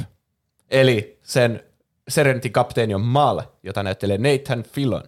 Vai pitäisikö sanoa Nathan Drake, koska se on hyvin semmoinen Nathan Drake-mäinen hahmo. Justiinsa semmoinen niinku, menee pää edellä kaikkiin uhmaa kaikkea. Miten sen voisi sanoa? Niin rohkea, vähän silleen lain tuolla puolella menevä, mutta hyvin tykättävä. Se justiinsa tuo semmoista huumoria, keveyttä siihen sarjaan. Pohjimmiltaan hyvä sydäminen, mutta sitten ei kuitenkaan säästele luotejansa tositilanteen tulle. Sitten täällä on myös Zoe. Se on semmoinen vakava tuon aluksen perämies. Semmoinen, joka on ollut siellä sodassa sen Malin kanssa. Vähän tuo semmoista tasapainoa sille, että se ei ole niin semmoinen huumori-ihminen, tai sen huumori on vähän erilaista. Semmoinen niinku pitäähän aina olla vastapainoa semmoinen vakava tyyppi tuommoiselle, niin, joka letkauttaa vitsiä kaikesta. Kyllä. Sitten Zoen aviomies Wash, jota näyttelee Adan Tudyk, joka on tullut semmoiseksi ihmisten lempinäyttelijäksi. Se on kyllä. Se on tietenkin, se näyttelee itseänsä semmoinen höpsökoominen kevennys tässä. Se on sen aluksen lentäjä. Inara, se on tällä aluksella tämmöisenä yksityisenä toimijana. Se on tämmöinen rikkaiden ihmisten eskorttipalveluita tarjoava tämmöinen kumppani. Companion, se on sen ammatti. Mutta sitten se tuo siihen miehistöön, se elää siellä laivalla ja sitten se auttaa niiden keikoissa, vaikka jos pitää soluttautua mukaan jonnekin hienoihin juhliin, niin sitten sillä on päässyt sinne oman verkostonsa kautta, koska se toimii tosiaan semmoisille rikkaille ihmisille kumppanina. Jane. Se on semmoinen aseellinen tuki aina niissä keikoissa, mitä ne tekee. Ne siis tekee semmoisia ryöstökeikkoja, monesti jotain, joku kargo pitää saada tai napata, ja se on todella arvokasta. Niin sen tyyppisiä keikkoja tekee ja myy niitä jossakin hämärissä bisneksissä, niin sitten sinne tarvii tommoisen chainin. Vähän semmoinen villikortti koko ajan on siinä semmoisena, nyt tehdään asiat minun tavalla, niin vähän niin kuin alkaa sooloilemaan ja sulla on koko ajan semmoinen tunne, että se voi pettää ennen minä hetkenä hyvää, se joskus se pettääkin, mutta lopulta kaikki elää taas sovussa. Mm. Hayley, se on semmoinen hupsumekaanikko. Ja sitten Simon ja River on tämmöiset sisarukset, jotka otetaan mukaan sinne. Simon on tosikko, kirurgi. Tässä on niinku, vähän niin kuin Star Warsissa niin on se imperiumi, niin tässä on semmoinen liittouma, joka siis voitti sen sisällissodan, mikä oli ollut aikaisemmin. Ja ne on niinku semmoisia niinku vakavia, hallitsee niitä kaikkia planeettoja. Ja sitten nämä on niinku tämmöisiä kapinallisia, nämä Serenitin ihmiset. Niin. Mm. Tämä Simon oli aikaisemmin töissä siis semmoisena kirurgina ja nyt se on niinku lääkärinä täällä. Se on ehkä se tämän sarjan semmoinen katsojan samaistumispinta tässä. Koska ne kaikki muut on semmoisia niinku, että ammuskelee ja tekee epämoraalisia tekoja ja ryöstelee ja rikoksia. Ja sitten tää on vähän niinku semmoinen, pitäisikö teidän miettiä vähän ennen kuin teette tuommoista ja Ja sitten tämä sen sisko tosiaan River, jota näyttelee Summer Glau, niin se on tämmöinen, se on niinku Stranger Thingsin Eleven, eli sillä on joku, se liittouma on tehnyt sillä kokeita ja se on saanut jotain psyykkisiä voimia ja semmoinen, että sitä on koulutettu yksikin ihmisaseeksi ja sitten se on vähän silleen epäsosiaalinen, sen kanssa on vaikea käydä keskustelua ja se saattaa yhtäkkiä mennä semmoiseen asemoodiin. Se on ehkä semmoinen niinku isoin mysteeri tässä sarjassa, että mitähän tolle tapahtuu, tolle hahmolle, mikä sen niinku, miksi se on luotu tämmöiseksi aseeksi ja mikä yhteys sillä on tähän liittoumaan. Se oli todella mielenkiintoinen mysteeri. Ja sitten vielä mielenkiintoisemmin, kun se ei ikinä ratkea, mikä se oli se pointti, mitä sille tapahtuu. Ja sitten 9. hahmo on tämä pappi täällä, Derial, taisi olla sen nimi, jos minä googlasin oikein. Okay. Ja silläkin on selvästi tämmöinen mysteerinen menneisyys, että se esittää semmoista kunnon kristittyä pappia, joka tekee aina moraalisia tekoja, mutta sitten jos ne kohtaa vaikka jotain ruumiita, jota on ammuttu, niin sitten se heti tietää, että se on tehty 9-millisellä plasmadeluksen aseella. Niin kuin silleen, hetkinen, mistä sä tiedät, kun sä oot pappi? Niin silleen sä tiedät heti, että ahaa, tää ei ole mikään normaali pappi, vaan tälläkin on tämmöinen menneisyys. Action kyllä. Niin. Tämä on niin huvittava, kun tämä peruttiin tämä sarja sen ensimmäisen kauden jälkeen. Mutta sitten tässä pelkästään näissä 14 ainoassa jaksossa, mitä tästä on tehty, niin jotenkin siinä näkee vähän niin kuin päässänsä, että okei, tästä olisi tullut varmaan semmoinen 7-kautinen, jossa niin kuin nämä asiat niin kuin pikkuhiljaa etenee. Niin. Muun muassa tuolla Malilla, sillä kapteenilla ja sitten sillä Inaralla, sillä kumppanina toimivalla, niin niillä on selvästi semmoinen jonkinlainen suhde, semmoinen niin kuin mitä aina on tämmöisissä jatkuvissa sarjoissa, että no, päätyykö ne yhteen vai ei. Ja samalla lailla tuolla Simonilla, joka on selvästi ihastunut tuohon Keiliin, niin niilläkin on aistittavissa jotain omaa kipinäänsä. Tämä oli siisti kyllä semmoinen sarja, että tuon yhdenkin kauden aikana, muutaman jakson aikanakin jo sai selville, minkälainen tuo maailma. Tai se oli tosi mielenkiintoinen se maailma. Niinpä. Siellä aluksellakin on niin monesta eri taustasta tyyppejä, ja senkin kautta voi miettiä, että siellä on joku tämmöinen rikkaitten valtakunta, joilla on tämmöisiä eskortteja, ja se on nyt tuolla laivalla mukana, tai siis aluksella mukana. Niin. Ihan niinku, tässä tulee semmoinen olo, että tämä on tosiaan iso tämä koko galaksi täällä, ja siellä on kaikenlaista, ja pieniä vihjeitä tulee tässä 14 jakson aikana. Ja sitten alkaa tietenkin semmoisia kaikkia juonia, että tommoset pahikset, jotka käyttää sinisiä hanskoja kaikkialla, ja sitten pystyy jollakin tällä laitteella tappamaan vaan jonkun etänä tai jotain, niin kuulostaa tietenkin pöljältä, että miksi mä suosittelisin siis sarjaa, joka on loppunut niin kuin 20 vuotta sitten. Mutta tässä kuitenkin tulee semmoinen, niin kuin, tämä on ensinnäkin niin kuin hyvin tämmöinen klassikko Skifi-sarja, joka kaikkien pitäisi nähdä ihan vaan niin kuin sen takia, että tällaisessa on niin paljon viittauksia ja otettu vaikutteita kaikki nykyään ja Skifi-sarjoihin ja muuhunkin. Yleissivistys. Niin. Niin kuin vaikka esimerkiksi ihan niin kuin Avengers-leffat niin kuin ottaa vielä tästä näitä samoja vaikutteita. Ja tämmöinen paras niin kuin tämmöinen kästi erilaisia hahmoja ja aina tutkitaan ja keskitytään yhteen hahmoon ja minkälainen kemia sillä on toiseen hahmon kanssa, ne on fokuksessa ja sitten muut on taka-alalla ja sitten toisessa jaksossa on eri hahmot. Niin. Kyllä mun mielestä mahtavaa semmoinen Tulee jotenkin mieleen semmoinen vanhan ajan sarjan, joku MacGyver tai aarteen metsästä, että aina siinä jaksossa on joku tehtävä tai ongelma ja sitten ne sen tekee. Ja sitten se on, nyt ollaan taas tällä aluksella lopulta ja kaikki on hyvin. Niin. Mutta samalla sitten sillä taustalla menee semmoinen joku jännittävä tarina. Mm. Kaikilla hahmoilla omat meiningit jossain vaiheessa. Jep. Ja sitten tietenkin, jota on ensimmäinen kausi tämmöistä sarjaa, niin tietenkään kukaan ei voi... Tai sulla on semmoinen käsitys, että kukaan ei näistä voi kuolla. Tai mitään niin kuin pysyvää ei voi tapahtua. Että totta kai tämän sarjan on jatkuttava. Mitä ei sitten tapahtunutkaan. Mutta niin, kuitenkin kaikki jaksot niin kuin menee erittäin jännittäväksi. Se on, että sä saat ihan niin kuin kynsiä purren katsoa, että ei, miten ne selviää tästä. Mm. Ja kaikki keikat menee aina pieleen. Sekin on semmoinen Uncharted-yhteys tässä, että... Ensiksi on hyvä suunnitelma ja hiippaillaan ja soluttaudutaan ja kaikkea. Ja sitten tietenkin jäädään kiinni ja ammutaan laaseraseilla toisiansa. Mm. Ketään ei säästellä, kun on kyse tämmöisistä Han Solo-maisista, jotka kaikki ampuu ensin Greedo-tyyppisistä hahmoista. Ja joskus niillä menee sukset ristiin niillä omilla aatteilla, kun on kuitenkin pappia ja tosikkokirurgia siellä mukana ja sitten noita semmoisia niin kuin Jane, joka sooloilee ja lähtee kesken keikan tekemään jotain omia bisneksiä. Kyllä. Niin erittäin niin kuin 14 jakso on niin kuin erittäin hyvä sarja kyllä tungettu. On.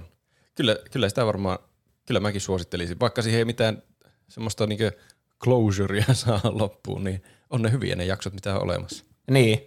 Paras closure on se Serenity, se elokuva, mikä tehtiin muutama vuosi myöhemmin. Onkohan mä sitä edes nähnyt? Se pitää katsoa. Niin. Se mun mielestä tämä sarja on parempi kuin se Serenity, että se ei ihan ole mun jotenkin mieleen. Mutta se niinku tehtiin sen takia, kun fanit tykkäsivät tästä niin paljon ja ne halusi jonkun päätöksen tälle. Mm. Niin vähän silleen hätäisesti mä olisin halunnut mieluummin nähdä tuota sarjaa paljon pitemmästi. No niin, kyllä. Vaikea tehdä tämmöistä sarjaa, jossa niinku tavallaan on tarkoituksena tehdä pidempi siitä sarjasta kuin yksi kausi. Niin yrittää saada mitään niinku semmoista... Tiedättekö miellyttävää loppua sitten jollakin yhdellä elokuvalla. Se on vähän niin kuin jos joku Game of Thrones jossakin vitoskaudella silleen, hei, tää tulee vain yksi elokuva enää tästä lopusta. Toisaalta kyllä tuntuu välillä siltä. Mutta... Jos Game of Thrones loppuisi yhtäkkiä ihan muutamaan jaksoon, mikä olisi pitänyt venyttää muutaman kauteen. Niin. Hetkinen, niin kuin tapahtuu oikeassa elämässä. Niin. Mutta tosiaan niin kaikki 14 jaksoa on striimattavissa Disney Plusasta. Ai ne on siellä nykyään. Joo, joo, kyllä. Siinä oli iso liuta suosituksia. No siinä oli. Kyllä, siinä oli hyviä suosituksia kyllä kaikille. Ainakin 12 suositusta. Toivelistoille hirveä määrä tavaraa. Kyllä.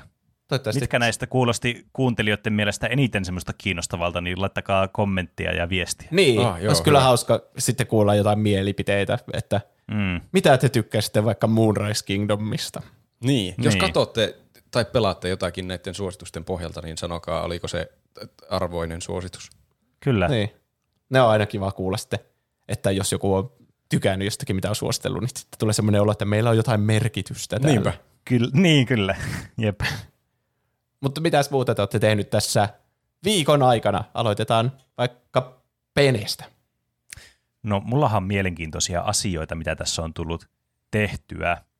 Yksi ainakin semmoinen, mitä nyt niin kuin tämmöinen ajankohtaisin asia, niin mukava, kun vihdoin alkaa kesälomaa. Siis niin kuin aivan mahtava. Mulla on ensi viikolla viimeinen, tai siis tällä viikolla, kun tämä nauhoitus tulee, niin mulla on viimeinen työviikko, jonka jälkeen mä jään sitten kesälomalle. Et sitten varmaan striimaaminen valitettavasti jää vähemmälle ainakin mun osalta, kun mä on siis mökillä varmaan suurimman osa mun kesälomasta, niin mä en sieltä käsiin oikein tiedä, voinko striimata vai en. Periaatteessa varmaan voisi, mutta en tiedä, siellä on varmaan muuta tekemistä sitten sillä mökillä sitten, niin ei varmaan tule ihan hirveästi sitä tehtyä.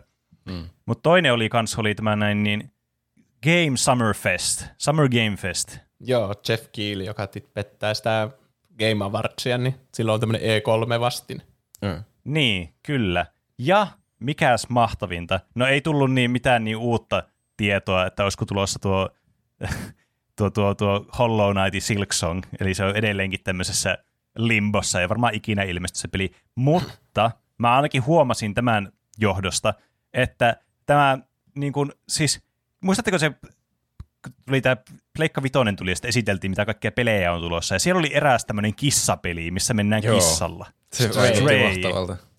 Niin sain tästä tietooni, että tämä ilmestyy itse asiassa tänä kesänä, heinäkuussa 19. päivä.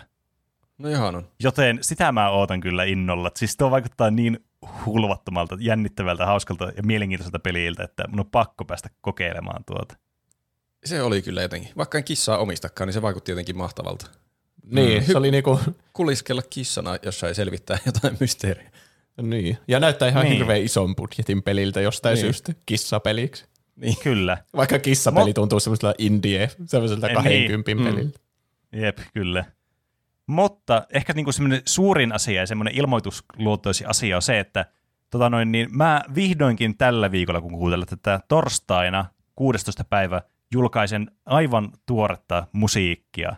Eli mulla on siis EP, jonka parissa mä oon työskennellyt nyt tämän kevään, niin se ilmestyy ulos tuossa torstaina 16. päivä. Eli sitä voitte käydä sitten kuuntelemassa. Se on Dear Boy -nimellä, mutta se EP-nimi on Do Androids Dream of Electric Sheep? Se on Blade Runnerin kirjan nimi, se mihin se sijoittuu. Joo, kyllä. Ai. Se on vetänyt inspiraatiota siitä ja muutenkin tämmöisestä tekoäly-tietokonemaailmasta, niin kannattaa käydä kuuntelemaan se nopea. Hyvä käydä kuuntelemaan nopea. No pitää. Paitsi ei vielä, vaan sitten torstaina, kun se ilmestyy. Niin, kyllä. Näinpä. Mutta jos kuuntelette jaksoa myöhässä, niin käykää välittömästi podcastin jälkeen kuuntelemassa. Joo. Mitäs Roope on tehnyt? Mä en ollut edes mainitsemassa tätä, mutta tuli siinä mieleen, kun Pene suositteli insinööripelejä täällä tänä vuonna. Ja sitten mainitsit, että kun sä valmistuit, niin piti suositella insinööripelejä. Niin mä oon aina täällä valittanut, kuinka mulla ei edisty se diplomityö. Niin nyt mäkin on valmis. Nyt se on mainittu, niin kaikki ei jää semmoiseen limboon mun valmistumisen kannalta. Onneksi olkoon. Onko sä siis oikeasti valmistunut nyt vai tuliko se diplomityö vaan valmiiksi? Mä oon valmistunut. No, toukokuun lopussa kai virallisesti valmistunut, mutta paperit tuli postissa vasta joskus muutamia päiviä sitten.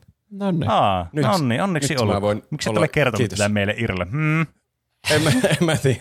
Mä en hirveänä tehnyt mitään mullistavia juhlia, niin en tiedä pitääkö järjestää joku valmistumisjuhla. Kyllä.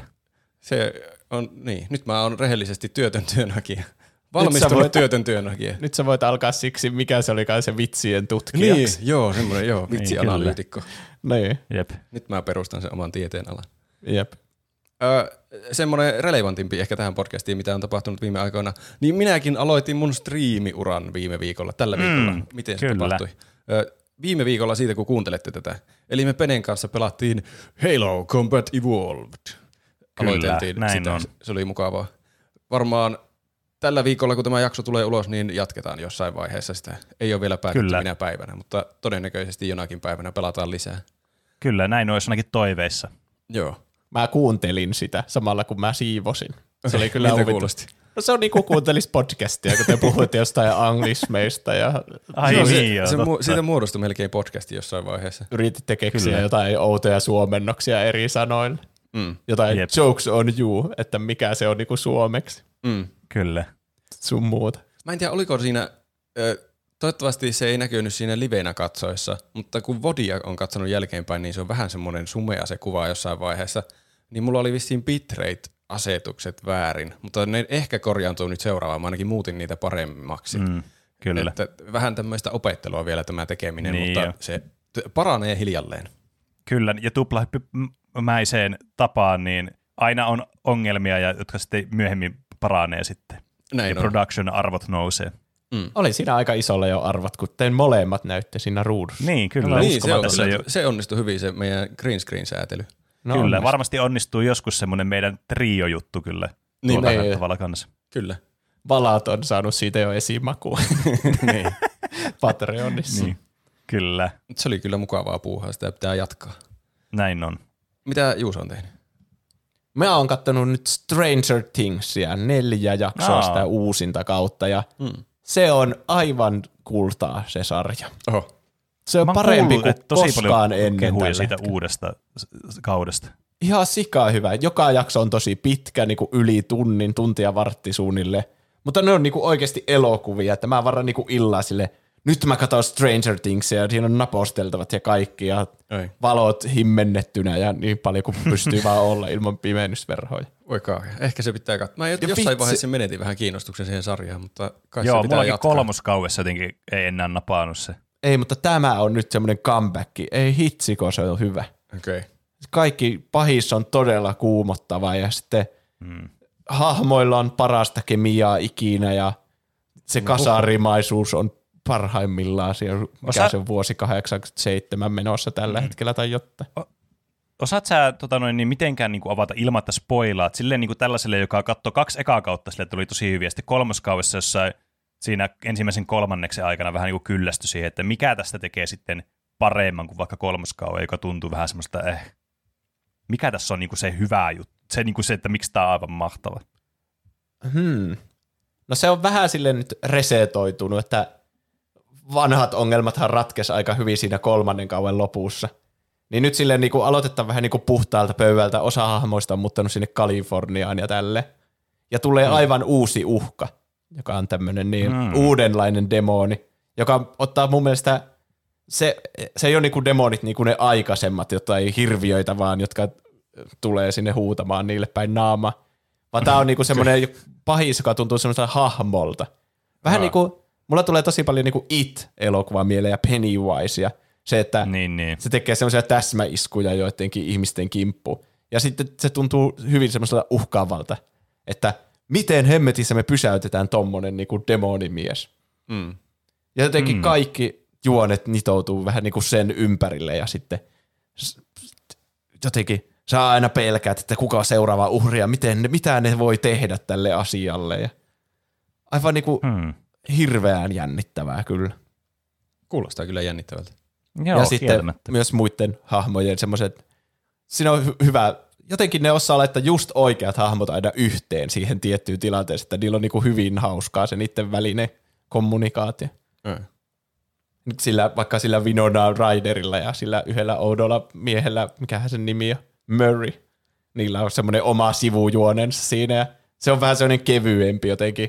Niiden osalta, että se on melkein niin kuin komedia, kun kuvataan niitä, ja sitten välillä se on kauhua, kun kuvataan niitä lapsia ja sitä pääpahista. Ja... Niin on varmaan siinä hyvä olla jotain semmoisia hengähyystaukoja kaiken pelottavuuden keskellä. Niin, ja sitten välillä on semmoista niin kuin toimintaa, kun kuvataan vaikka sitä hopperia. Jotenkin niin kuin yhdistää semmoisen kaiken niin kuin kasarin semmoiseen yhteen toimivaan pakettiin. Kai se pitää antaa uusi mahdollisuus vielä sille. Ja mäkään niinku muista hirveänä niistä viime kausista, kun siitä on niin kauan nyt. Mun mielestä koronan takia se viivästyi se uusin kausi. Niin, aivan. Niin. Mutta se toimii niinku tälleen itsenänsä, kun vaan aloittaa siitä ekasta jaksosta. Varmaan muuten, tiedättekö, moni tommonen niinku, siis, niinku vaikka elokuvateollisuus ja peliteollisuus, mutta elokuvateollisuus ehkä se niinku isoin, mikä kärsinyt siitä koronasta ja just että näyttelijät ei päässyt tekemään rooleja, mutta miettikää, kun ootte vielä lapsinäyttelijä. Silloin. Niin. Sitten kun te kasvatte, niin vähän niin kuin menee se lapsinäyttelijän uraa niin kuin siinä sitten helposti. Niin. Onneksi Stranger Thingsissä se toimii, kun se jotenkin sopii, että ne lapset kasvaa ja niin kuin kyllä. Kehittyy. Se on just semmoinen aikuistumistarina, mutta monta kautta kestävä. Niin. Jep. Itse asiassa meillä oli Instagramissa tullut aiheehdotuskin Son of the Zeusilta. Hei, sain juuri katsottua Stranger Thingsin 4. kauden ja oli kyllä hyvä. Olisikin hauska kuulla teidän mietteitä kyseisestä kaudesta, taisittekin joskus tehdä Stranger Things-jakson, mutta muistaakseni puhuitte vain ensimmäistä 2 kaudesta. Injustice-peleistä saisi myös hyvän aiheen. Niin, eipä saatiin pystynyt. Aihe toivomus tähän väliin vielä. Jep. Niin, eipä pystynyt muista kaudesta puhumaan, kun niitä ei ollut varmaan tullut. Olisi me ollut hassua alkaa puhua jostain 5. kaudesta sillä. Niin, kyllä. No, mutta hyvä segway mun mielestä tähän. Että meillä voi lähettää kysymyksiä, kommentteja, aiheehdotuksia, meemejä, ihan mitä tahansa haluaa meidän lukevan täällä podcastissa. Meidät tavoittaa Instagramista ja Twitteristä nimellä Tuplahyppy. Sekä sähköpostiosoitteesta podcast@tuplahyppy.fi. Ja tosiaan meillä on tapana käydä joka viikko faktan korjauksia, jos me saadaan fakta väärin tässä kaikkien lempisegmentissä, joka tunnetaan nimellä Miten meni noin niin kuin omasta mielestä? Se oli jotenkin todella smooth. Se meni jotenkin paremmin kuin koskaan ennen. Niin oli. Piipari laittoi. Pohditte Antsissa, miksi kenraali Mandible lähettää sotilaita kuolemaan termiittipesälle, jos sotilaat ovat hänestä työläisiä parempia. Syy käy ilmi keskustelussa eversti Cutterin kanssa. Cutter antaa Mandiblelle tämän pyytämän listan kuningattaren luottojoukoista. Alkuperäisessä versiossa puhutaan nimenomaan kuningattarelle uskollisista sotilaista. These are the loyal units to the queen. Mandiblein tarkoituksena oli siis hankkia eroon vanhalle hallitsijalle uskollista sotilaista vallankaappastaan helpottaakseen. Tämä dialogi käydään tosiaan elokuvan alussa Zin palloepisodin jälkeen. Kieltämättä samassa kohtauksessa tulee paljon muutakin tietoa, eikä tätä yksityiskohtaa erityisesti korosteta, minkä vuoksi Mandiblein toiminta saattaa aiheuttaa hämmennystä myöhemmin. Ja sitten siinä oli video vielä siitä kohtauksesta, jonka minä kyllä jotenkin muistin sitten hämärästi, kun tämä mainittiin. Joo, kyllä. Täytyy sanoa, oli kyllä. Katsoin Discordista tämän korjauksen ja oli kyllä loistava korjaus suorastaan. Kyllä, siis tämä oli esimerkillinen korjaus, koska tässä oli todella hyvin selitetty tämä korjaus ja sitten monesta tämmöisestä näkövinkkelistä otettu tämä huomioon. Ja tämä oli todella hyvä kyllä korjaus. Siinä kun se korjauksessa tuli esille, että ne oli luottosotilaita, niin sitten mä tajusin, että niinhän se sanoikin. Nehän oli luottosotilaita. Niin, nyt kaikessa on järkeä. Se vaan parani se elokuva vielä siitä, mitä se oli viimeksi. Ja muista viestejä ja aihe-ehdotuksia on tullut. Tällä ei ollut nimimerkkiä mainittu viestissä, joka tuli Instagramista, joten sen nimimerkki on... Termiitti Boy. Termiitti Boy kirjoittaa, näin tuossa sunnuntain ja maanantain välisenä yönä unta, jossa Pene käveli mun huoneeseen ja ilmoitti, että nyt pelataan Minecraftia. Pelottavaa. Sitten pelaamisen jälkeen Pene lähti pois käyttäen ikkunaa. Okay. Se on varmaan ollut se mun toisen todellisuuden se henkilö sitten. Niin kai. Pene on tommonen outo Pennywise, joka tulee pelaamaan Minecraftia yöllä. Uneet toimii meidän tapana nähdä toisia todellisuuksia, ja tuo oli juuri se, mistä puhuttiin aikaisemmin tänään, tuo mun todellisuus, toinen todellisuus. Jep. Ja sitten tämä tuli, miten meni noin omasta mielestä kanavalle, mutta tämä ei ole ehkä korjaus, mutta mä luen sen nyt tämän Pride-kuukauden kunniaksi, kun se liittyy tähän LGBT-yhteisön. Ines Hate Club kirjoittaa, ei ole enää uusin jakso, mutta Owl House-fanina haluan puolustaa sarjaa. LGBT-representaatio ei ole ohimenevää ja päähenkilön biseksuaalisuus on tärkeä osa juonta. Yhdellä päähahmoista on kaksi isää ja kakkoskaudessa esiintyy tärkeä hahmo, joka on muun sukupuolinen. Tem. Käyttää pronomineina. Okay. Eli vähän meillä on nähty sitä, mutta Disneyllä on tapana tehdä semmoisia noita... LGBT-hahmoja, jotka on hyvin helppo leikata pois jostakin Kiinan markkinoiden versiosta, niin spekuloitiin varalta, että se on varmasti huonosti tehty. Kyllä, siis tämä oli tietysti, kun ei ole nähty sarjan, tämä oli tietysti ehkä enemmän kritiikki tätä niin Disneyn aikaisempaa niin kuin track-rekordia näitä tämmöisiä LGBT-representaatioita kohtaan. Sehän on hyvä, jos se on hyvin tehty. Kyllä. Meillä on tapana lukea Patreon-tuottajat tässä jakson loppupuoliskolla. Kuka haluaa ne lukea? Mä voin lukea. Mä otin ne tällainen ennalta näkevästi esille. No niin. Meille voi, patreon.com/tuplahyppy, siellä saa niitä lisäklippejä jotain eurosta ylöspäin vastaan. Niin kuin tänään me puhuttiin korteista ja niiden arvosta ja pelien arvosta ja semmoista jälleenmyyntikaupasta ja pakkojen avaamisesta. Tuntuu jotenkin, että me puhuttiin monesta asiasta. Mihin suuntaan tuli menossa, kun sä aloit, puhuttiin korteista. Mä en ole varmaan mikään muu sana siitä. Tongeista. Niin kai. En mä tiedä. Ne ei me puhuttu niistä. Sijaisalaisuudeksi. Tai puhuttiinko? Se selviää koko ajan kuuntelemassa. Niin. Mutta jos laitetaan yli 10 euroa tai 10 euroa tai enemmän. Jos laittaa 10 euroa tai enemmän, niin voi olla tuottaja, virallisesti tuottaja, tai jopa valas, jos haluaa niin hurjaksi alkaa. Elikkä sitten jos laittaa 10 euroa tai enemmän ja on virallisesti tuottaja, niin me luetaan teidän nimimerkkinne täällä jakson lopussa. Eli täältä niitä tulee.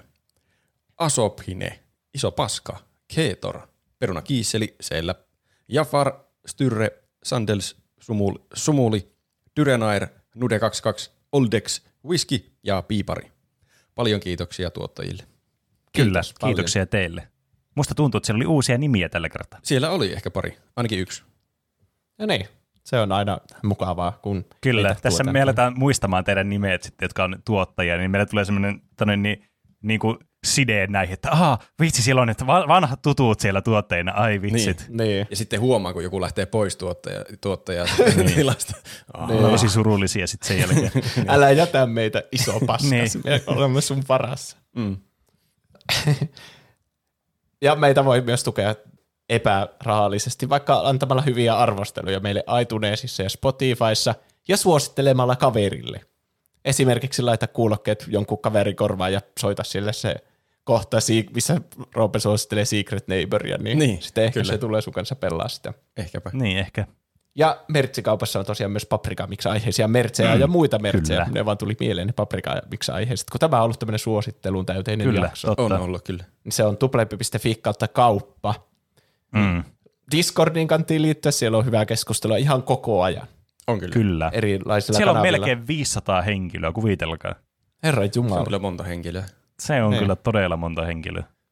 Ja siellä on semmoinen meemeille tarkoitettu meemilaakson tarinat, josta aina satunnaisesti minä poimin jotain meemejä tänne. Mm. Sitten tämä oli huippu, tämä hitsaajan laittama meemi, jossa on vasemmalla on musicians ja sitten tommonen koira istuu lattialla ja se soittaa kitaraa siinä ja jotenkin miksailee jotain biisiä ja sitten se alla lainaus siltä, että what if nobody wants to listen to it? Ja sitten oikealla on podcasters, jotka on myös tommosia dogeja, mutta tommosia isoja lihaksikkaita ja istuu pöydän ääressä ja niiden keskustelu menee näin. Yeah, so I'm at the supermarket the other day. And the cashier is really taking her time. Oh shit, I hate that, bro. Yeah, and I mean, I've got ice cream right on the conveyor belt and she knows it. Oh shit, I hate that, bro. Kyllä. Kyllä. Kuvastaa täydellisesti meitä. Kaikki meidän parturitarinat. Pro-strategia on olla molemmat yhtä aikaa. Niin. Sekä penee epäröi, että haluaako kukaan kuunnella sen musiikkia ja sitten samaan aikaan kertoo täällä sen. Oh shit bro. Shit. Kauppakokemuksia.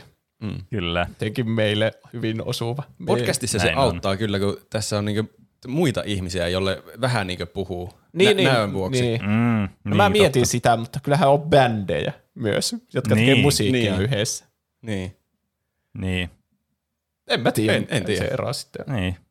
Podcastissa voi puhua ihan mitä paskaa tahansa. Niin, rima on paljon matalammalla podcastereille. Kyllä. Tälläkään hetkellä ei ole olemassa. Ei. Tälläkään hetkellä meillä ei enää mitään juttuja ja me voidaan sanoa ihan mitä tahansa. Niin. Sinne tuhansien ihmisten korville. Kuten, että kiitos kuuntelusta. Siinä on hyvä. Sellainen järkevä asia sanoa tähän aiheeseen.